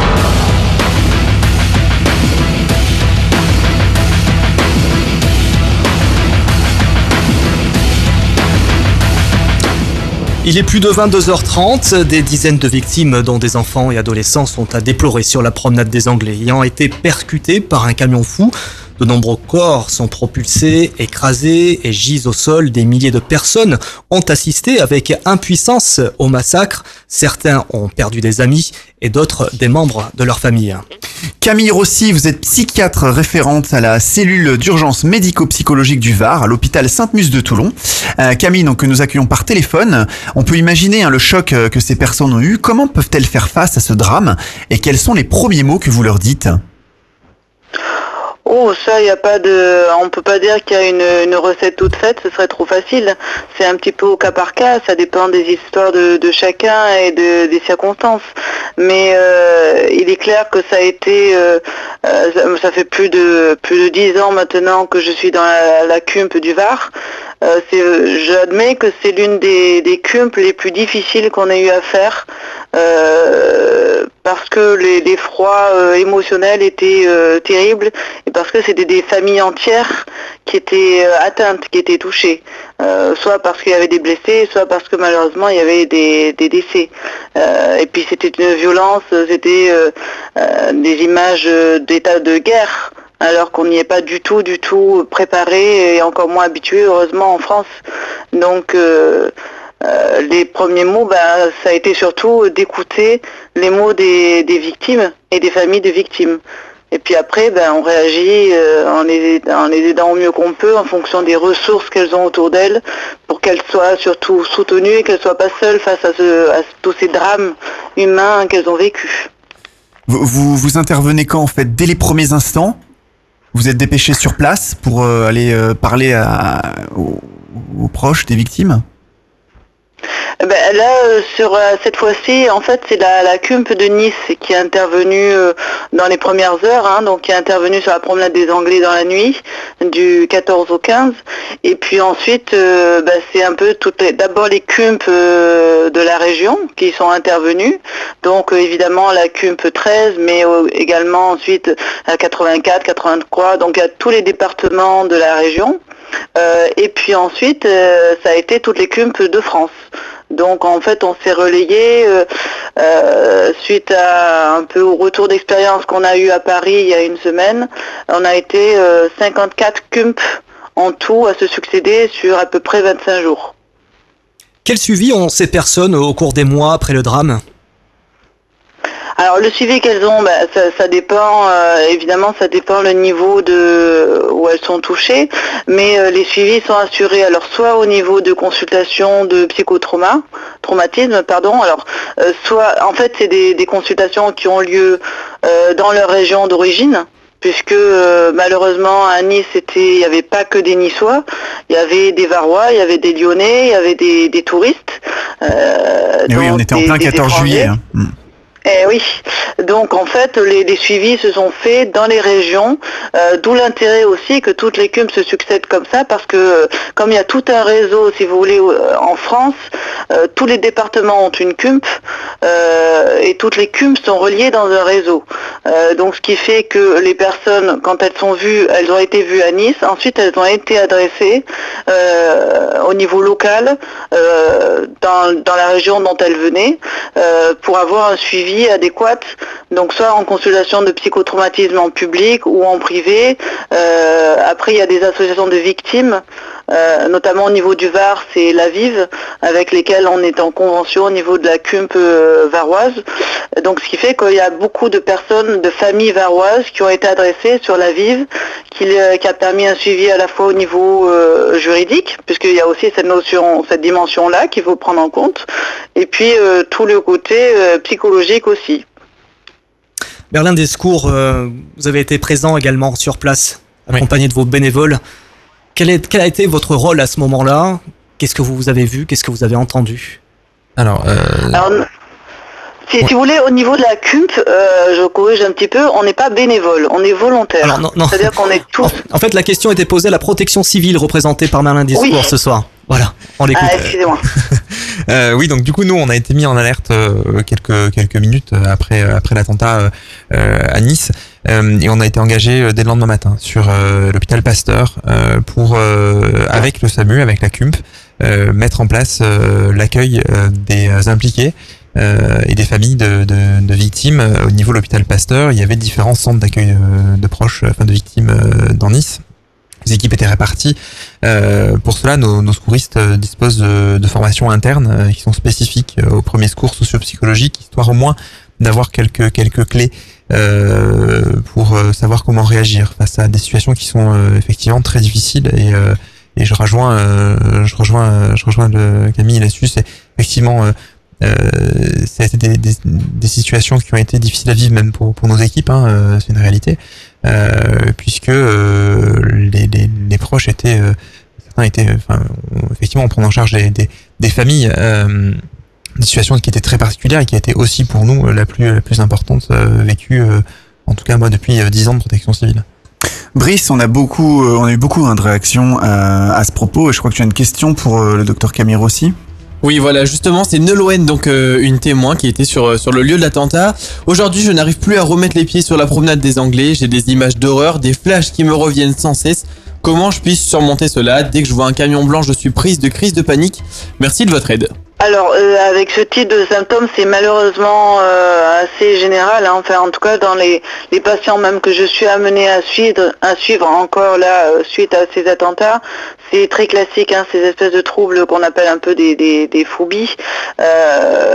Et je crois que les, thérapies, en tout cas, qui, aident, outre un soutien psychothérapique, mais après, quand les troubles sont vraiment très particuliers, euh, justement au niveau de la très localisé au niveau de la promenade des Anglais ou de véhicules de secours qui évoquent les scènes traumatiques, euh, à ce moment-là, il ne faut pas hésiter à voir euh, des psychologues qui sont euh, formés en ce qu'on appelle le MDR, c'est-à-dire c'est des, des thérapies courtes euh, qui sont euh, qui permettent de d'enlever petit à petit toute la charge émotionnelle de ces images qui font qu'il y a des flashs et qui, en- qui viennent parasiter complètement euh, euh, notre vie et qui fait que euh, les personnes qui ont ces troubles-là ont beaucoup de mal à, à retrouver une vie sans être parasitées par toutes ces images, tous ces flashs qui reviennent en boucle.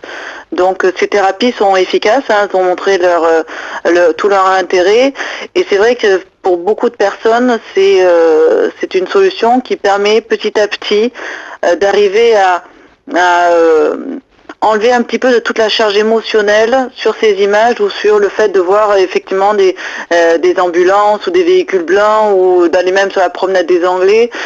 Mais c'est un travail qui peut prendre plusieurs semaines, bien évidemment. hein, il faut plusieurs séances, mais ça, il y a assez de bons résultats.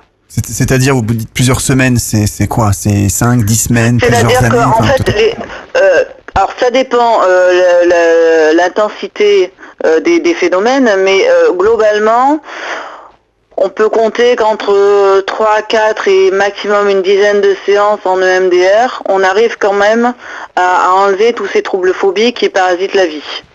Bien, merci beaucoup euh, Camille Rossi, donc euh, psychiatre, euh, on l'a dit, euh, à l'hôpital Sainte-Muse de Toulon. Nous aurons dans quelques instants également en duplex euh, de Nice le secrétaire général de l'association Promenade des Anges. On va marquer une courte pause. On revient tout de suite. Réagissez et commentez nos sujets d'actualité en rejoignant notre page Facebook Faut qu'on en parle. Faut qu'on en parle, c'est le talk show qui aborde des sujets qui vous concernent. Et merci de nous rejoindre très nombreux sur le site internet faut qu'on en parle.fr, les réseaux sociaux également, la page euh, faut qu'on en parle, Twitter, Instagram. Alors, une question pour le docteur euh, Laurent Bessé. Vous êtes euh, chef du service euh, du SAMU 83. Merlin Descours, toujours présent avec nous évidemment, secouriste et responsable de la communication à la protection civile du Var. Après les attaques meurtrières qui ont frappé notamment Paris vendredi 13 novembre 2015 et Nice le 14 juillet dernier, le plan blanc est mis en place. Qu'est-ce que le plan blanc? Par qui est-il déclenché? Et comment fonctionne ce dispositif? Alors, j'ai peur qu'il y ait une petite confusion. Euh, vous parlez de plan blanc, qui est une appellation un petit peu historique pour l'organisation intra-hospitalière d'un afflux de, de victimes. Et qui existe toujours, puisqu'on en Qui- entend qui toujours existe- parler. Qui existe toujours. Mm. Ma- Maintenant, euh, en amont, euh, pour les, les prises en charge sur les, les sites de l'attentat, il y a un plan euh, euh, qui est euh, le plan Orsec Novi Mhm. pour l'organisation de la réponse de la sécurité civile et puis nombreuses victimes. C'est le volet de, de ce plan Orsec qui est un plan très large qui concerne tout un tas de, de situations plus ou moins exceptionnelles. Euh, donc sur place, il y, a, euh, il y a ce type de plan qui est, qui est mis en place pour avoir euh, une première prise en charge euh, sur le plan des secours, des nombreuses victimes et ensuite euh, les diriger après euh, triage, évaluation, catégorisation euh, vers les plateaux les, plus adaptés. Mais c'est quelque chose qui est euh, compliqué puisque vous savez qu'il y a un certain nombre de d'évacuations sauvages qui compliquent les choses. Euh, des gens qui vont euh, eux-mêmes euh, ou parce qu'ils sont encore valides mais blessés ou parce qu'ils amènent des blessés parfois très graves dans les centres de proximité. Rappelez-vous au Bataclan, l'hôpital à proximité, je crois que c'était l'hôpital Saint-Louis et un certain nombre de, de personnes s'y sont rendues directement. Et euh, là, c'était à Nice, l'hôpital Lanval, qui est quand même un hôpital euh, pédiatrique avec des pédiatres qui reçoivent euh, des enfants, euh, même grands euh, jusqu'à une quinzaine d'années, et qui a vu arriver de façon absolument non programmée des adultes euh, avec des, des équipes euh, soignantes, médecins, infirmiers, soignants qui étaient absolument pas préparés et des gens qui sont venus euh, mourir malheureusement euh, et, et des adultes sur le sur l'hôpital Lanval par exemple. Donc ça, ce sont des choses, c'est ce qu'on appelle les, les évacuations euh, sauvages, non programmées, non euh, préparées par les services de secours. Donc ça, c'est des choses qu'il faut éviter finalement de faire, de courir euh, dans le moment de panique. Je pense que ça doit être très compliqué à gérer, hein, mais Oui, c'est évidemment très compliqué, c'est évidemment à éviter, c'est ce que cherchent à éviter tous les services sur place pour, pour programmer les choses et pour adapter les évacuations et la destination des, des évacués. alors comment s'organisent les choses sur le terrain concrètement? Sur le terrain, c'est une étroite collaboration entre tous les services de secours. Euh, bon, on a Merlin Descours qui est avec nous, donc euh, les associations agréées de, de sécurité civile, euh, les services départementaux d'incendie et de secours, donc les, les pompiers, et les services médicaux, euh, donc essentiellement le, les, les SMUR, les services mobiles d'urgence et de réanimation, c'est- c'est-à-dire les équipes euh, du SAMU, avec des médecins, des infirmiers, des conducteurs. Euh, les choses doivent se faire très très vite parce que pour un grand nombre de blessés, comme c'était le cas à Nice, comme ça a été le cas sur les autres théâtres euh, euh, parisiens euh, tout récemment, il y a des euh, détresses euh, ultimes, des détresses vitales de, de gens qui vont, s'ils sont pas pris en charge dans les euh, premières minutes, la première heure, les deux premières heures, euh, risquent de décéder. D'ailleurs, pour un, pour un grand nombre, malheureusement, décèdent. Donc, il y a des choses euh, extrêmement rapides à mettre en place. C'est surtout une évaluation, euh, une remontée d'informations vers les euh, vers les centres de traitement d'appel pour une préparation de l'aval, euh, une préparation de, de- des- des services hospitaliers. Et ensuite, sur place, une fois le triage, vous avez entendu parler euh, sur à chaque fois qu'il y a eu des attentats de la notion d'urgence absolue, d'urgence relative. Donc c'est déjà Justement, vous pouvez développer un petit peu quelle est la différence il faut, entre les deux? Oui, tout à fait. Il faut, euh, il faut identifier en premier lieu les urgences absolues. Ce sont celles qui vont, euh, qui risquent de décéder dans les, euh, dans les premières minutes ou, ou la première heure ou les deux premières heures. Euh, ce sont, euh, vous savez, ce sont quand les fonctions vitales sont, sont altérées. Ce sont des gens qui sont ou dans un coma euh, euh, au Bataclan, ils avaient éventuellement euh, pris une balle au niveau des, des structures cérébrales, donc avec, des risques de lésions qui pouvaient s'aggraver de minute en minute et, et dont on pouvait récupérer pour certaines éventuellement. Euh, si les choses étaient prises en charge précocement, ça avait, ce sont des détresses respiratoires, euh, ce sont, ce sont les hémorragies massives, euh, comme, comme ça a été le cas ben, dans tous les attentats, puisque c'est un des risques principaux identifiés sur, sur ce genre de, d'attentats terroristes et de, et de traumatismes sévères. Donc après, effectivement, il y a des cas que vous- sont tout aussi urgents, on va dire, peut-être un petit peu moins.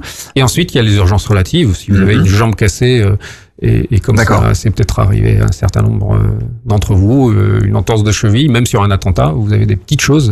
vous avez une plaie du cuir chevelu, vous avez une plaie du bras qui est euh, finalement euh, euh, avec une hémorragie qui est tout à fait limitée, euh, qui ne menace pas votre survie et qui fait que vous pouvez être pris, euh, quand bien même il y a euh, encore une phase un petit peu douloureuse, euh, dans un temps secondaire par rapport à d'autres gens qui, euh, qui ne crient plus, qui ne pleurent plus euh, et qui sont beaucoup plus graves. Merlin Descours, comment s'organise la protection civile euh, sur place concrètement? Alors, tout dépend de l'événement. Euh, L'exemple de l'attentat, c'est que les associations agréées ne seront en aucun cas euh, sur l'avant de l'intervention, puisque c'est géré uniquement par les forces de l'ordre et par des équipes euh, formées et équipées pour. Sur ce type d'événement, on sera à l'arrière, c'est-à-dire sur euh, les notions d'évacuation des victimes vers les hôpitaux ou sur euh, les centres euh, de regroupement et d'accueil des impliqués, des, familles de victimes. La protection civile est, amenée à participer à ces, ces plans Orsec Novi, à tous les plans de secours, sur appel du préfet principalement, qui mettra en alerte les associations. et c'est uniquement dans ce cadre-là, il n'est pas question que les associations s'auto-engagent sur un événement, puisque c'est un élément qui euh, participe, qui va concourir à une désorganisation du système. Mais des fois, vous Euh, êtes présent en amont, enfin pendant. Effectivement. Par contre, euh, ce qui peut se passer, c'est un événement sur lequel euh, on a mis en place un dispositif préventif de secours et on a un événement majeur euh, qui se passe. Euh, effectivement, on sera sur l'avant. Euh, mais pour ça, on s'entraîne. Je vais prendre l'exemple aujourd'hui euh, d'un exercice euh, qui s'est déroulé à Toulon de secours sur navire et qui a mobilisé l'ensemble des services de secours euh, publics et associatifs. Euh, et qui permet de, eh bien, en exercice, de retrouver euh, des éléments, des axes d'amélioration pour que demain, euh, eh bien, tout se passe mieux. Je prendre l'exemple de Paris des attentats. Le matin même, il faisait un exercice d'attentats multisites le 15 novembre, enfin en novembre et le 13 novembre, et le soir, s'est déroulé un, un attentat. Et, ce qui est important, c'est que c'est l'organisation, la préparation, les exercices, les entraînements, la formation pour nous, pour nos équipes. Et, et Euh, d'ailleurs, qui était un exercice où on s'est tous retrouvés. euh, ce matin, avec euh, Merlin Descours, Ouais. on s'est vu. Ah. euh, sur le ferry, euh, cette nuit, on était avec Camille Rossi. Donc, c'est effectivement, vous avez les, les partenaires qui se sont euh, entraînés sur un, autre chose qu'un qu'un attentat, pardon, de nous non, avoir coupé, euh, Merlin, mais c'était... euh, euh, je pensais utile à préciser qu'on s'était déjà tous retrouvés Ouais, ce matin et qu'on on, on participe à cette dynamique permanente et, et qui date pas d'hier, euh, d'aujourd'hui. Et il y a d'autres exercices prévus bientôt. Et justement, puisqu'on parle de formation, donc vous vous formez, euh, la, la police municipale aussi se forme. Sébastien Servant, donc euh, formateur à la police municipale de Marseille. Euh, comment sont formés euh, les, les policiers? Alors il faut savoir que le- ça- Oui, oui, il oui. faut savoir que donc le- au niveau de la police municipale, comme je vous le disais, maintenant, enfin depuis 2007, euh, ils sont soumis à des formations euh, pour toutes les armes de dotation. C'est vrai qu'avant cette date-là, c'était un petit peu euh, euh, chacun s'armait de d'armes euh, qui n'étaient pas spécialement dans les catégories. Aujourd'hui, tout est catégorifié, donc effectivement. Je prends l'exemple là sur Marseille, c'est l'arme létale, donc le, le revolver 38. Comme je le disais, c'est l'ancienne arme de la police nationale. Donc c'est une formation de 45 heures, donc quasiment deux semaines, où les agents vont tirer à peu près 250 cartouches, donc ce qui est ce qui est pas mal. L'agent, bah, du coup, va partir du niveau zéro euh, pour atteindre justement une bonne une bonne maîtrise de l'arme. Évidemment, cette formation est sanctionnée par un examen. Et toute forme de, de faute de sécurité, bah, l'agent se verra, euh, ne pourra pas, ne pourra pas avoir son habilitation. Donc aujourd'hui, oui, euh, euh, les, les policiers municipaux sont armés, mais il y a la formation qui, qui, qui va avec, donc euh, avec euh, avec toutes toutes les armes euh, de dotation. Vraiment tout type d'armes, finalement. Alors tout type d'armes, non. Effectivement, euh, la police municipale est restreinte à, à une classification des armes, comme je vous le disais. Là, pour quelle raison, par exemple Vous n'avez pas accès à toutes les armes? Alors pour quelle raison? Ça c'est je pourrais pas vous je pourrais pas vous répondre euh, je pense que bah, aujourd'hui la police municipale est dans une dynamique où euh, en train de prouver que euh, finalement la, la formation est, est la, identique à celle de la police nationale donc je pense que ça fait qu'évoluer et puis et puis bientôt on arrivera euh, on arrivera au même au même, niveau, niveau. au niveau de de, de, de- de l'armement. Oui, donc ça ferait for- forcément plus de policiers sur le terrain entre la police municipale et les policiers municipaux qui seront équipés des armes et des formations euh, adéquates pour les utiliser. Tout à fait. Donc à l'heure d'aujourd'hui, euh, sur 21 000 policiers municipaux, il y a peut-être euh, la moitié qui, sont armés. Donc euh, par rapport aux nouvelles missions qui leur sont euh, attribuées, il serait, intéressant que tous les policiers municipaux soient armés.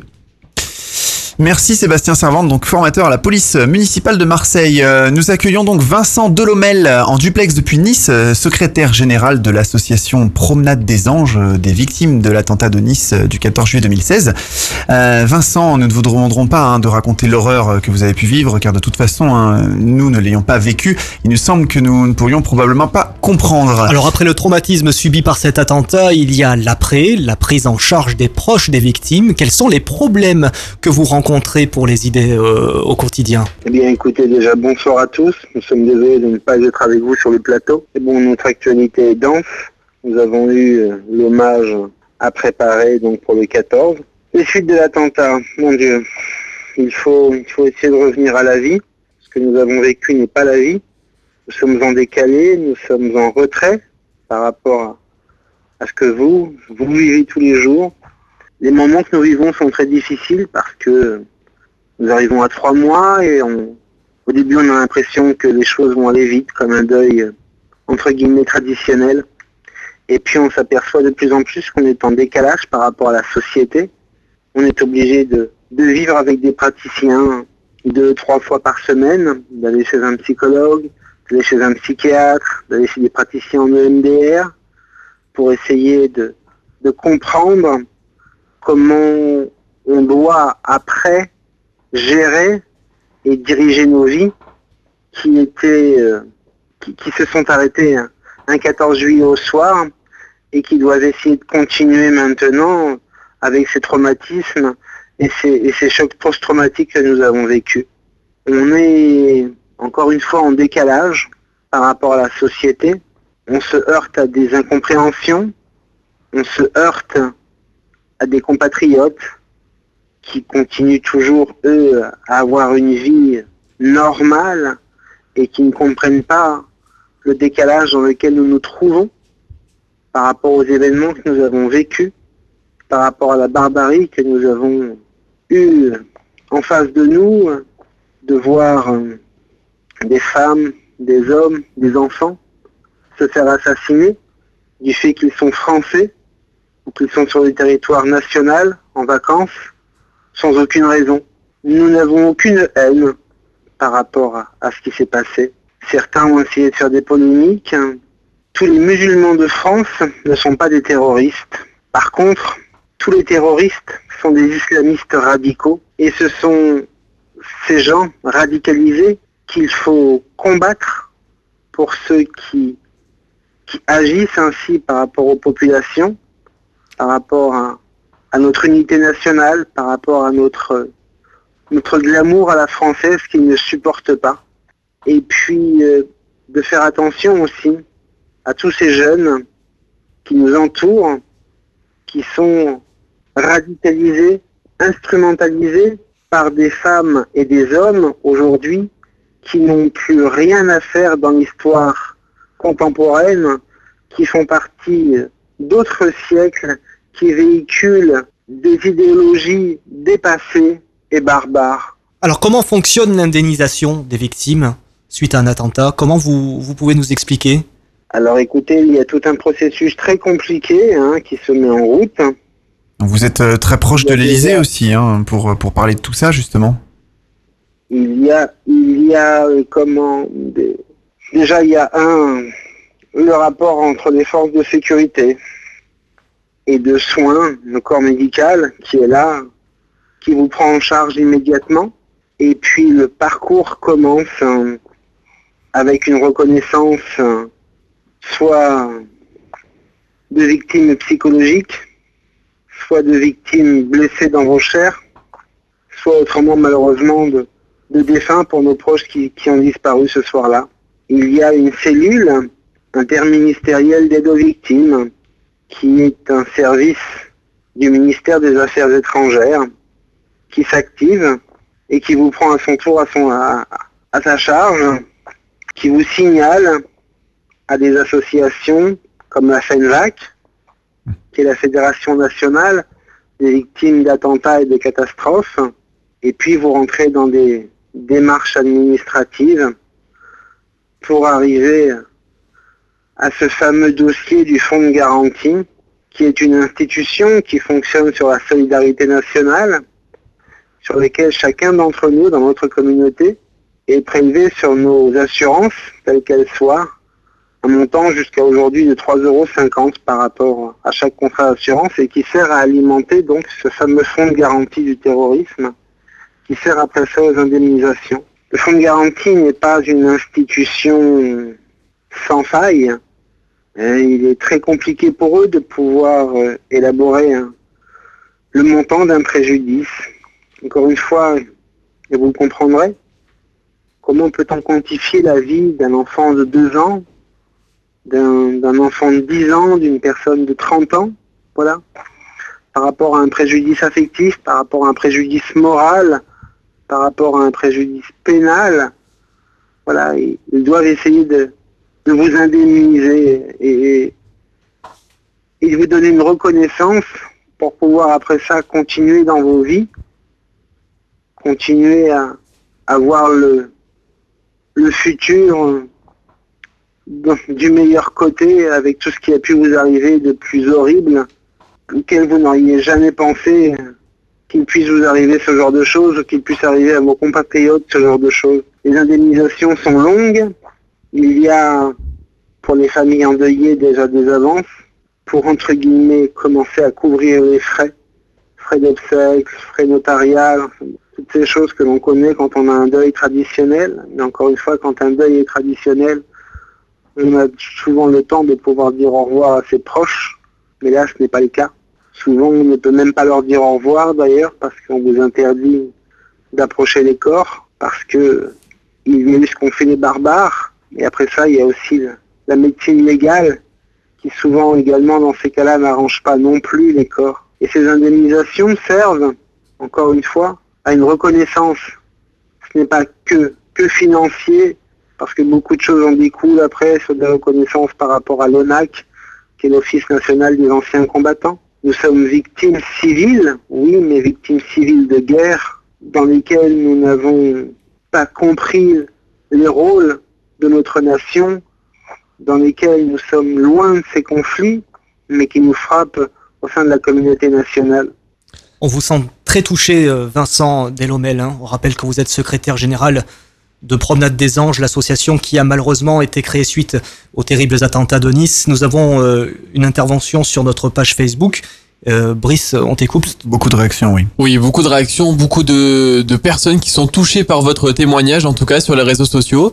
Et une question qui revient, comment peut-on aider votre association, justement, Promenade des Anges? Alors, nous avons fait un appel à la solidarité nationale.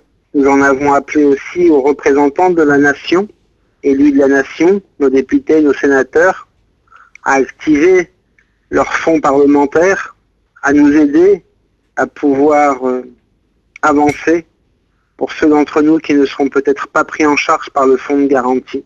Sur quels critères en fait? Pourquoi ils ne seraient pas pris en charge? Parce qu'il y a, il y a des, des arrêtés du fonds de garantie, il y a, eu un, un communiqué du fonds de garantie il y a quelques semaines qui disait que seront pris en charge les personnes impactées sur le trottoir et sur la voie de circulation de ce camion, mais sans plus de précision, comme les assurances le font et savent faire, pour euh, dérouter et écœurer toute personne qui voudrait essayer d'avoir une aide par rapport à ce qu'elle a vécu et ce qui est légitime après ça pour refaire sa vie. Vous pouvez nous aider en nous envoyant des dons à Promenade des Anges, 14 juillet 2016, boîte postale 1411 06 007 Nice FedEx. Ces dons sont directement versés à l'association. Nous avons créé notre association le 12 août. Ça ne fait même pas deux mois encore. Ça fera deux mois à l'approche de l'hommage national que le chef de l'État rendra à nos victimes. Un hommage national attendu parce que permettant aussi de commencer un autre travail de deuil et puis d'avoir la reconnaissance attendue de la nation dans un moment fort de commémoration pour l'ensemble de la communauté nationale, également pour les Niçois, également pour nous victimes et familles de victimes. Cet hommage, certains ont levé la polémique en disant oh là là, trois mois c'est très long. Non, ce n'est pas très long, trois mois. Ce que nous voulions, nous, en tant qu'association, c'est avoir l'union de l'ensemble de notre famille de cœur, comme nous nous appelons maintenant, et qu'un maximum d'entre nous soit présent pour avoir cette reconnaissance de l'État par rapport à ce que nous avions vécu. Nous avons eu déjà de belles cérémonies. La semaine dernière, nous étions reçus en voyage, en visite, en audience privée par le pape François. Ça a été un moment de répit par rapport au long parcours qui, nous attend. Ça nous a permis de, de nous unir plus que nous l'étions encore. Nous avons une page Facebook, Promenade des Anges, 14 juillet 2016, ainsi qu'une adresse mail, promenade-des-anges.org. Nous allons bientôt avoir un site internet où vous pourrez, victimes et autres, vous mettre en contact avec nous directement. Une ligne téléphonique va être installée dans les prochains jours également, en direct, pour pouvoir commencer à parler entre victimes et essayer encore une nouvelle fois d'envisager un autre avenir. Et tout cela n'est pas, n'est pas possible sans cette solidarité qui représente la force de notre nation et qu'il est inscrit, qu'il ne faut pas oublier qu'il est inscrit sur le fronton de nos institutions, liberté, égalité et fraternité, et que ces trois mots ont une valeur importante et représentent quelque chose d'énorme. Donc vous, vous êtes euh, aussi régulièrement en contact avec la présidence de la République, avec l'Élysée. Euh, vous nous aviez dit euh, lors de la préparation de notre émission. Euh, Est-ce que vous arrivez à faire avancer, avancer votre cause? Bien sûr, déjà le, le 19 septembre, lors de l'hommage des associations à l'ensemble des victimes, le chef de l'État a annoncé la réforme du fonds de garantie, avec une participation plus importante de l'État au sein du fonds de garantie. L'État est un partenaire important pour nous. C'est notre tuteur aujourd'hui. L'État nous a facilité énormément de choses dans ce que l'État sait faire, de tout ce qui est administratif, de tout ce qui peut être pesant du point de vue de la- de l'administratif. Après, pour ce qui est de l'humain, l'État ne sait pas faire. L'État délègue aux associations. Et c'est en cela que nous saluons tous les services, que ce soit les services de la municipalité de Nice, que ce soit les services départementaux, que ce soit les services régionaux, que ce soit l'ensemble des administrations de l'État, du fait de, de l'aide et du soutien qu'on nous amène aujourd'hui. Alors certes, il y a des fois des bémols, mais bon, on est en France et la France est bonne mère pour ses enfants. Donc on, on vous soutient quand même nationalement, hein, vous nous dites. Oui, oui, oui, nous sommes, euh, nous sommes enfants de la République. Ça, ce sont des valeurs que personne ne pourra mettre à terre, ni à genoux. Et que les femmes et les hommes qui font naître des polémiques, qui essayent de monter les communautés les unes contre les autres, pour x, y raison, que ces gens-là puissent se regarder dans les glaces le matin en se disant que les polémiques qu'ils font naître finissent à des nuits du 13 novembre et des nuits du 14 juillet. Nous n'avons aucune haine. Nous avons juste de la colère et un profond dégoût. Dégoût parce que ce qui nous est arrivé n'est- pas juste. On a un sentiment d'injustice et colère parce que, parce que peut-être que si certains n'entamaient pas de polémique, on n'en serait pas arrivé là. Très bien, merci pour votre euh, témoignage très très, Très poignant, très touchant. Merci d'avoir euh, accepté euh, notre invitation en duplex euh, de Nice. Euh, courage à vous, courage euh, évidemment à, à toutes les victimes et, et proches des victimes. On va marquer une courte pause d'infos qu'on en parle. On revient dans quelques instants pour la dernière partie de cette émission. On vous le rappelle, euh, cette émission spéciale attentat, hein, quand la France fait face. La on France revient fait face, dans un instant. On marque une courte pause. À tout de suite.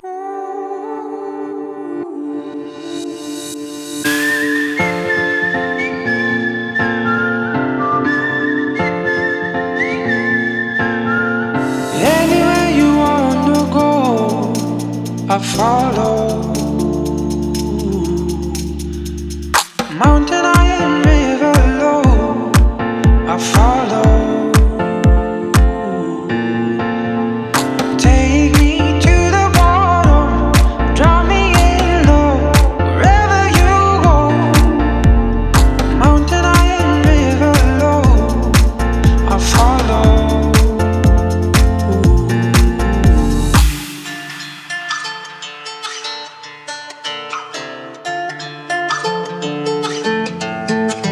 Some beautiful, beautiful life.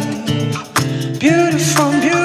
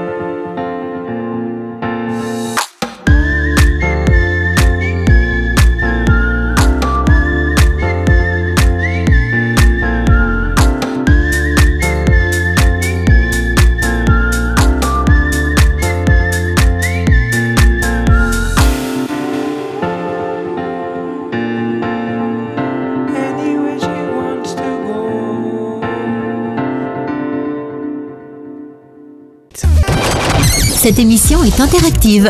Commentez et réagissez en direct sur Facebook et Twitter. Faut qu'on en parle. Faut qu'on en parle, votre talk show interactif sur des sujets qui vous concernent. Présenté par Luc et Johan en direct.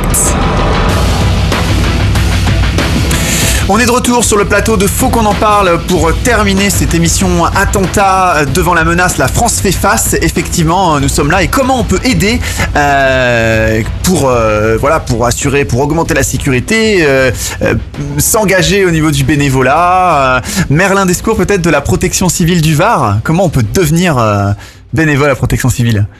Alors, euh, il suffit de nous appeler. C'est pas plus compliqué que ça. En tout cas, euh, la protection civile, euh, on l'a signalé au début, c'est euh, une des plus importantes associations agréées en France, qui est présente dans, dans tous les départements, en métropole et en, dom- en territoire et département d'outre-mer. Euh, il suffit d'aller sur notre site internet protection-civile.org, de récupérer les coordonnées de l'association départementale la plus proche, de les contacter euh, ou de contacter notre association et d'autres associations agréées sur dans lesquelles on peut s'engager. Euh, et c'est une euh, et de voir directement avec eux. Ce qui est sûr, c'est que c'est possible dès 16 ans. Euh, c'est une activité qui se fait principalement euh, le week-end. Qui nécessite bien sûr des formations euh, euh, qui sont euh, globalement les mêmes que celles des pompiers en termes de secours, premier secours en équipe de niveau 1 et de niveau 2. Euh, mais il n'y a pas que ça aussi, il y a également euh, toute la partie logistique, c'est surtout une, une, une bande de gens qui euh, mettent leurs compétences à disposition euh, du collectif. Euh, c'est une maison, protection civile, c'est une c'est une, une espèce de famille, protection civile, Euh, et euh, ça permet aussi également de participer à de grands événements. euh, et euh, en tout cas, moi, ça fait euh, dix ans que j'y suis, et c'est quelque chose qui est important pour tous les gens qu'on croise. Et c'est vrai que c'est assez agréable et on de de de, de faire partie d'une structure comme celle-là. Justement, est-ce que la formation est accessible à tout le monde? Est-ce qu'il y a des prérequis justement pour rentrer dans la protection civile? Euh, une bonne condition physique, euh, on l'aura testé aujourd'hui euh, dans le navire. Ouais, une bonne condition physique. Après, on adapte les activités, enfin les activités adaptées aux bénévoles entre guillemets, c'est-à-dire que ben, on a des gens qui peuvent être plus orientés sur des missions logistiques, sur des missions de soutien aux populations, sur des missions de premier secours socio-psychologique. Euh, on le disait, on a besoin de compétences, on a besoin de gens qui euh, sont traducteurs euh, anglais, italien, espagnol, russe, je ne sais quoi. Euh, on a besoin de gens qui ont euh, des capacités relationnelles, euh, on a besoin de gens qui euh, euh, vont avoir des compétences spécifiques en informatique, en radio, en mécanique. Euh, Aujourd'hui, on a besoin, on a besoin de ça pour faire fonctionner nos associations. Et il y a un âge minimum euh, pour entrer ou même un âge maximal? Alors, un maximal, non, euh, ça dépend de la condition physique, minimum 16 ans. Euh, et enfin, laisserai un, un dernier rappel, c'est à ceux, aux, partenaires. On parlait de, moyens tout à l'heure, euh, de moyens de la protection civile, est-ce qu'ils étaient adaptés euh, je le dis, on est une association, donc c'est euh, des subventions publiques euh, ou privées, euh, des partenariats d'entreprises. Et c'est vrai qu'aujourd'hui, on est à la recherche de mécénat, de partenariats permettant de financer des moyens. Aujourd'hui, ces derniers événements font qu'on a de plus en plus, l'État en demande de plus en plus aux associations agréées. Euh, on l'a dit, il y a beaucoup de, restrictions qui ont été mises en place euh, où il a été rappelé l'obligation de présence de dispositifs préventifs de secours avec une activité qui augmente considérablement euh, et où il est nécessaire pour nous d'adapter euh, nos moyens aux nouveaux risques et d'avoir les moyens nécessaires pour faire réaliser nos missions. Donc s'il y a des financeurs euh, qui peuvent nous aider, ce sera avec plaisir. Alors, on parlait de compétences. Est-ce que la protection civile du Var, par exemple, vous disposez actuellement eh bien de, de toutes les compétences ou est-ce qu'il vous manque quelque chose Euh, On peut faire un appel, par exemple, ce soir euh, en, en direct. Je dirais qu'aujourd'hui, ouais, responsable de la communication, j'ai parlé de mon, j'aurais besoin de, de monde sur la communication. Non, mais c'est des gens qui ont des compétences, des photographes, euh, des, des, des, des caméramans, euh, des graphistes. Ah oui, même ce euh, type de compétences, bien quoi, la sûr, protection civile nationalement Ouais, pour- sûr. pour- pour chercher Totalement, des- bénévoles ouais. photographes ou- Mmh, d'accord. Tout à fait, qui vont, qui vont venir que pour cette compétence-là, sur des missions spécifiques. euh, ils veulent pas être secouristes, ils vont venir prendre des photos. Mais euh, bah, l'image, c'est important aussi. euh, euh, donc, euh, donc voilà, on a des, community- aussi des, les gens, des hein, community managers. On parlait de, de réseaux sociaux. Euh, bah, les community managers, c'est quelque chose d'important parce que euh, bah, c'est une veille permanente euh, et la, la nécessité de diffuser des informations euh, dans ces situations. Et du coup, bah, plus on est, et plus c'est simple de diffuser les infos. Puisqu'on parle de, de bénévolat, est-ce que par exemple dans l'urgence, euh, on peut demander au, au docteur Laurent Bessé, est-ce que dans l'urgence on peut vous aider au SAMU? Ou c'est pas possible? C'est une question, voilà. Euh, non, le, le, le SAMU est un service hospitalier. Euh, il y en a un par département, avec euh, vous avez quatre métiers au SAMU. Vous avez les, les ambulanciers qui sont titulaires d'un certificat d'ambulancier. Vous avez des infirmiers, vous avez des assistants de régulation euh, au, au numéro 15 qui prennent tous les appels euh, de, de- du centre de régulation, et vous avez des médecins. Euh, effectivement, comme tous les services hospitaliers, il n'y a pas d'appel au, au volontariat. euh, donc non, effectivement. Non mais sur, euh, en fait, mon idée c'était dans une situation d'urgence, voilà, il y a un attentat, vous arrivez, etc. Est-ce que euh, les gens peuvent vous aider euh, bah, d'une certaine manière en fait? Alors, les choses pas structurées peuvent être plus problématiques que, que bénéfiques. Euh, D'où l'importance des associations qui sont elles agréées, qui sont pour ça, en fait. structurées, qui sont formées, euh, avec lesquelles on a l'habitude de travailler de façon euh, régulière, de travailler, de s'entraîner. Euh, mais sinon, euh, de façon sur les sur tous les événements jusqu'à présent, euh, les services euh, de l'État et les associations euh, ont fait face dans un temps euh, tout à fait honorable euh, et avec les moyens dont ils disposaient et, ont eu le résultat qu'elles ont eu. Mais euh, mais toute autre action non, structurée euh, serait probablement plus délétère que bénéfique. C'est important de se préparer, c'est ce qu'on disait, de de- d'anticiper et de s'engager si on a envie de s'engager. Euh, nous, on arrive sur des événements, sur des inondations, c'est très facile d'encadrer euh, des bénévoles spontanés. Euh, on met un cadre, enfin un chef, on met euh, un fond du matériel, etc. C'est plus simple sur un attentat, c'est c'est pas possible. Euh, c'est très difficile. On a essayé sur les centres d'accueil de victimes, on a des gens qui venaient se présenter, mais c'est très compliqué parce qu'il faut être formé et finalement c'est des gens que derrière on risque de prendre en charge parce qu'ils vont se retrouver eux-mêmes en détresse psychologique dans ces cas-là. Donc je dirais que ça se prépare, ça se forme, donc ça se fait en amont. Par contre, l'action individuelle de secouriste, de, de, de tout citoyen formé au premier secours, comme on l'a rappelé euh, en milieu d'émission, ça c'est effect- ça c'est euh, quelque chose d'absolument indispensable et, euh, et utile.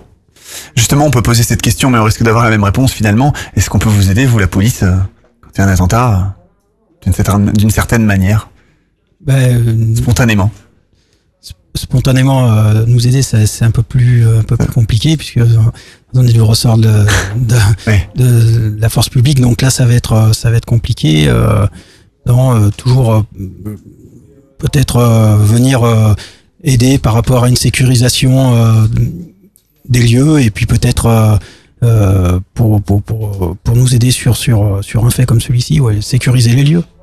Mais pour tous les services, ça va être euh, la qualité de l'alerte. Ça, ça aide. euh, et puis, euh, et, et l'absence de diffusion de rumeurs, comme on, on l'a évoqué un petit peu plus tôt. hein.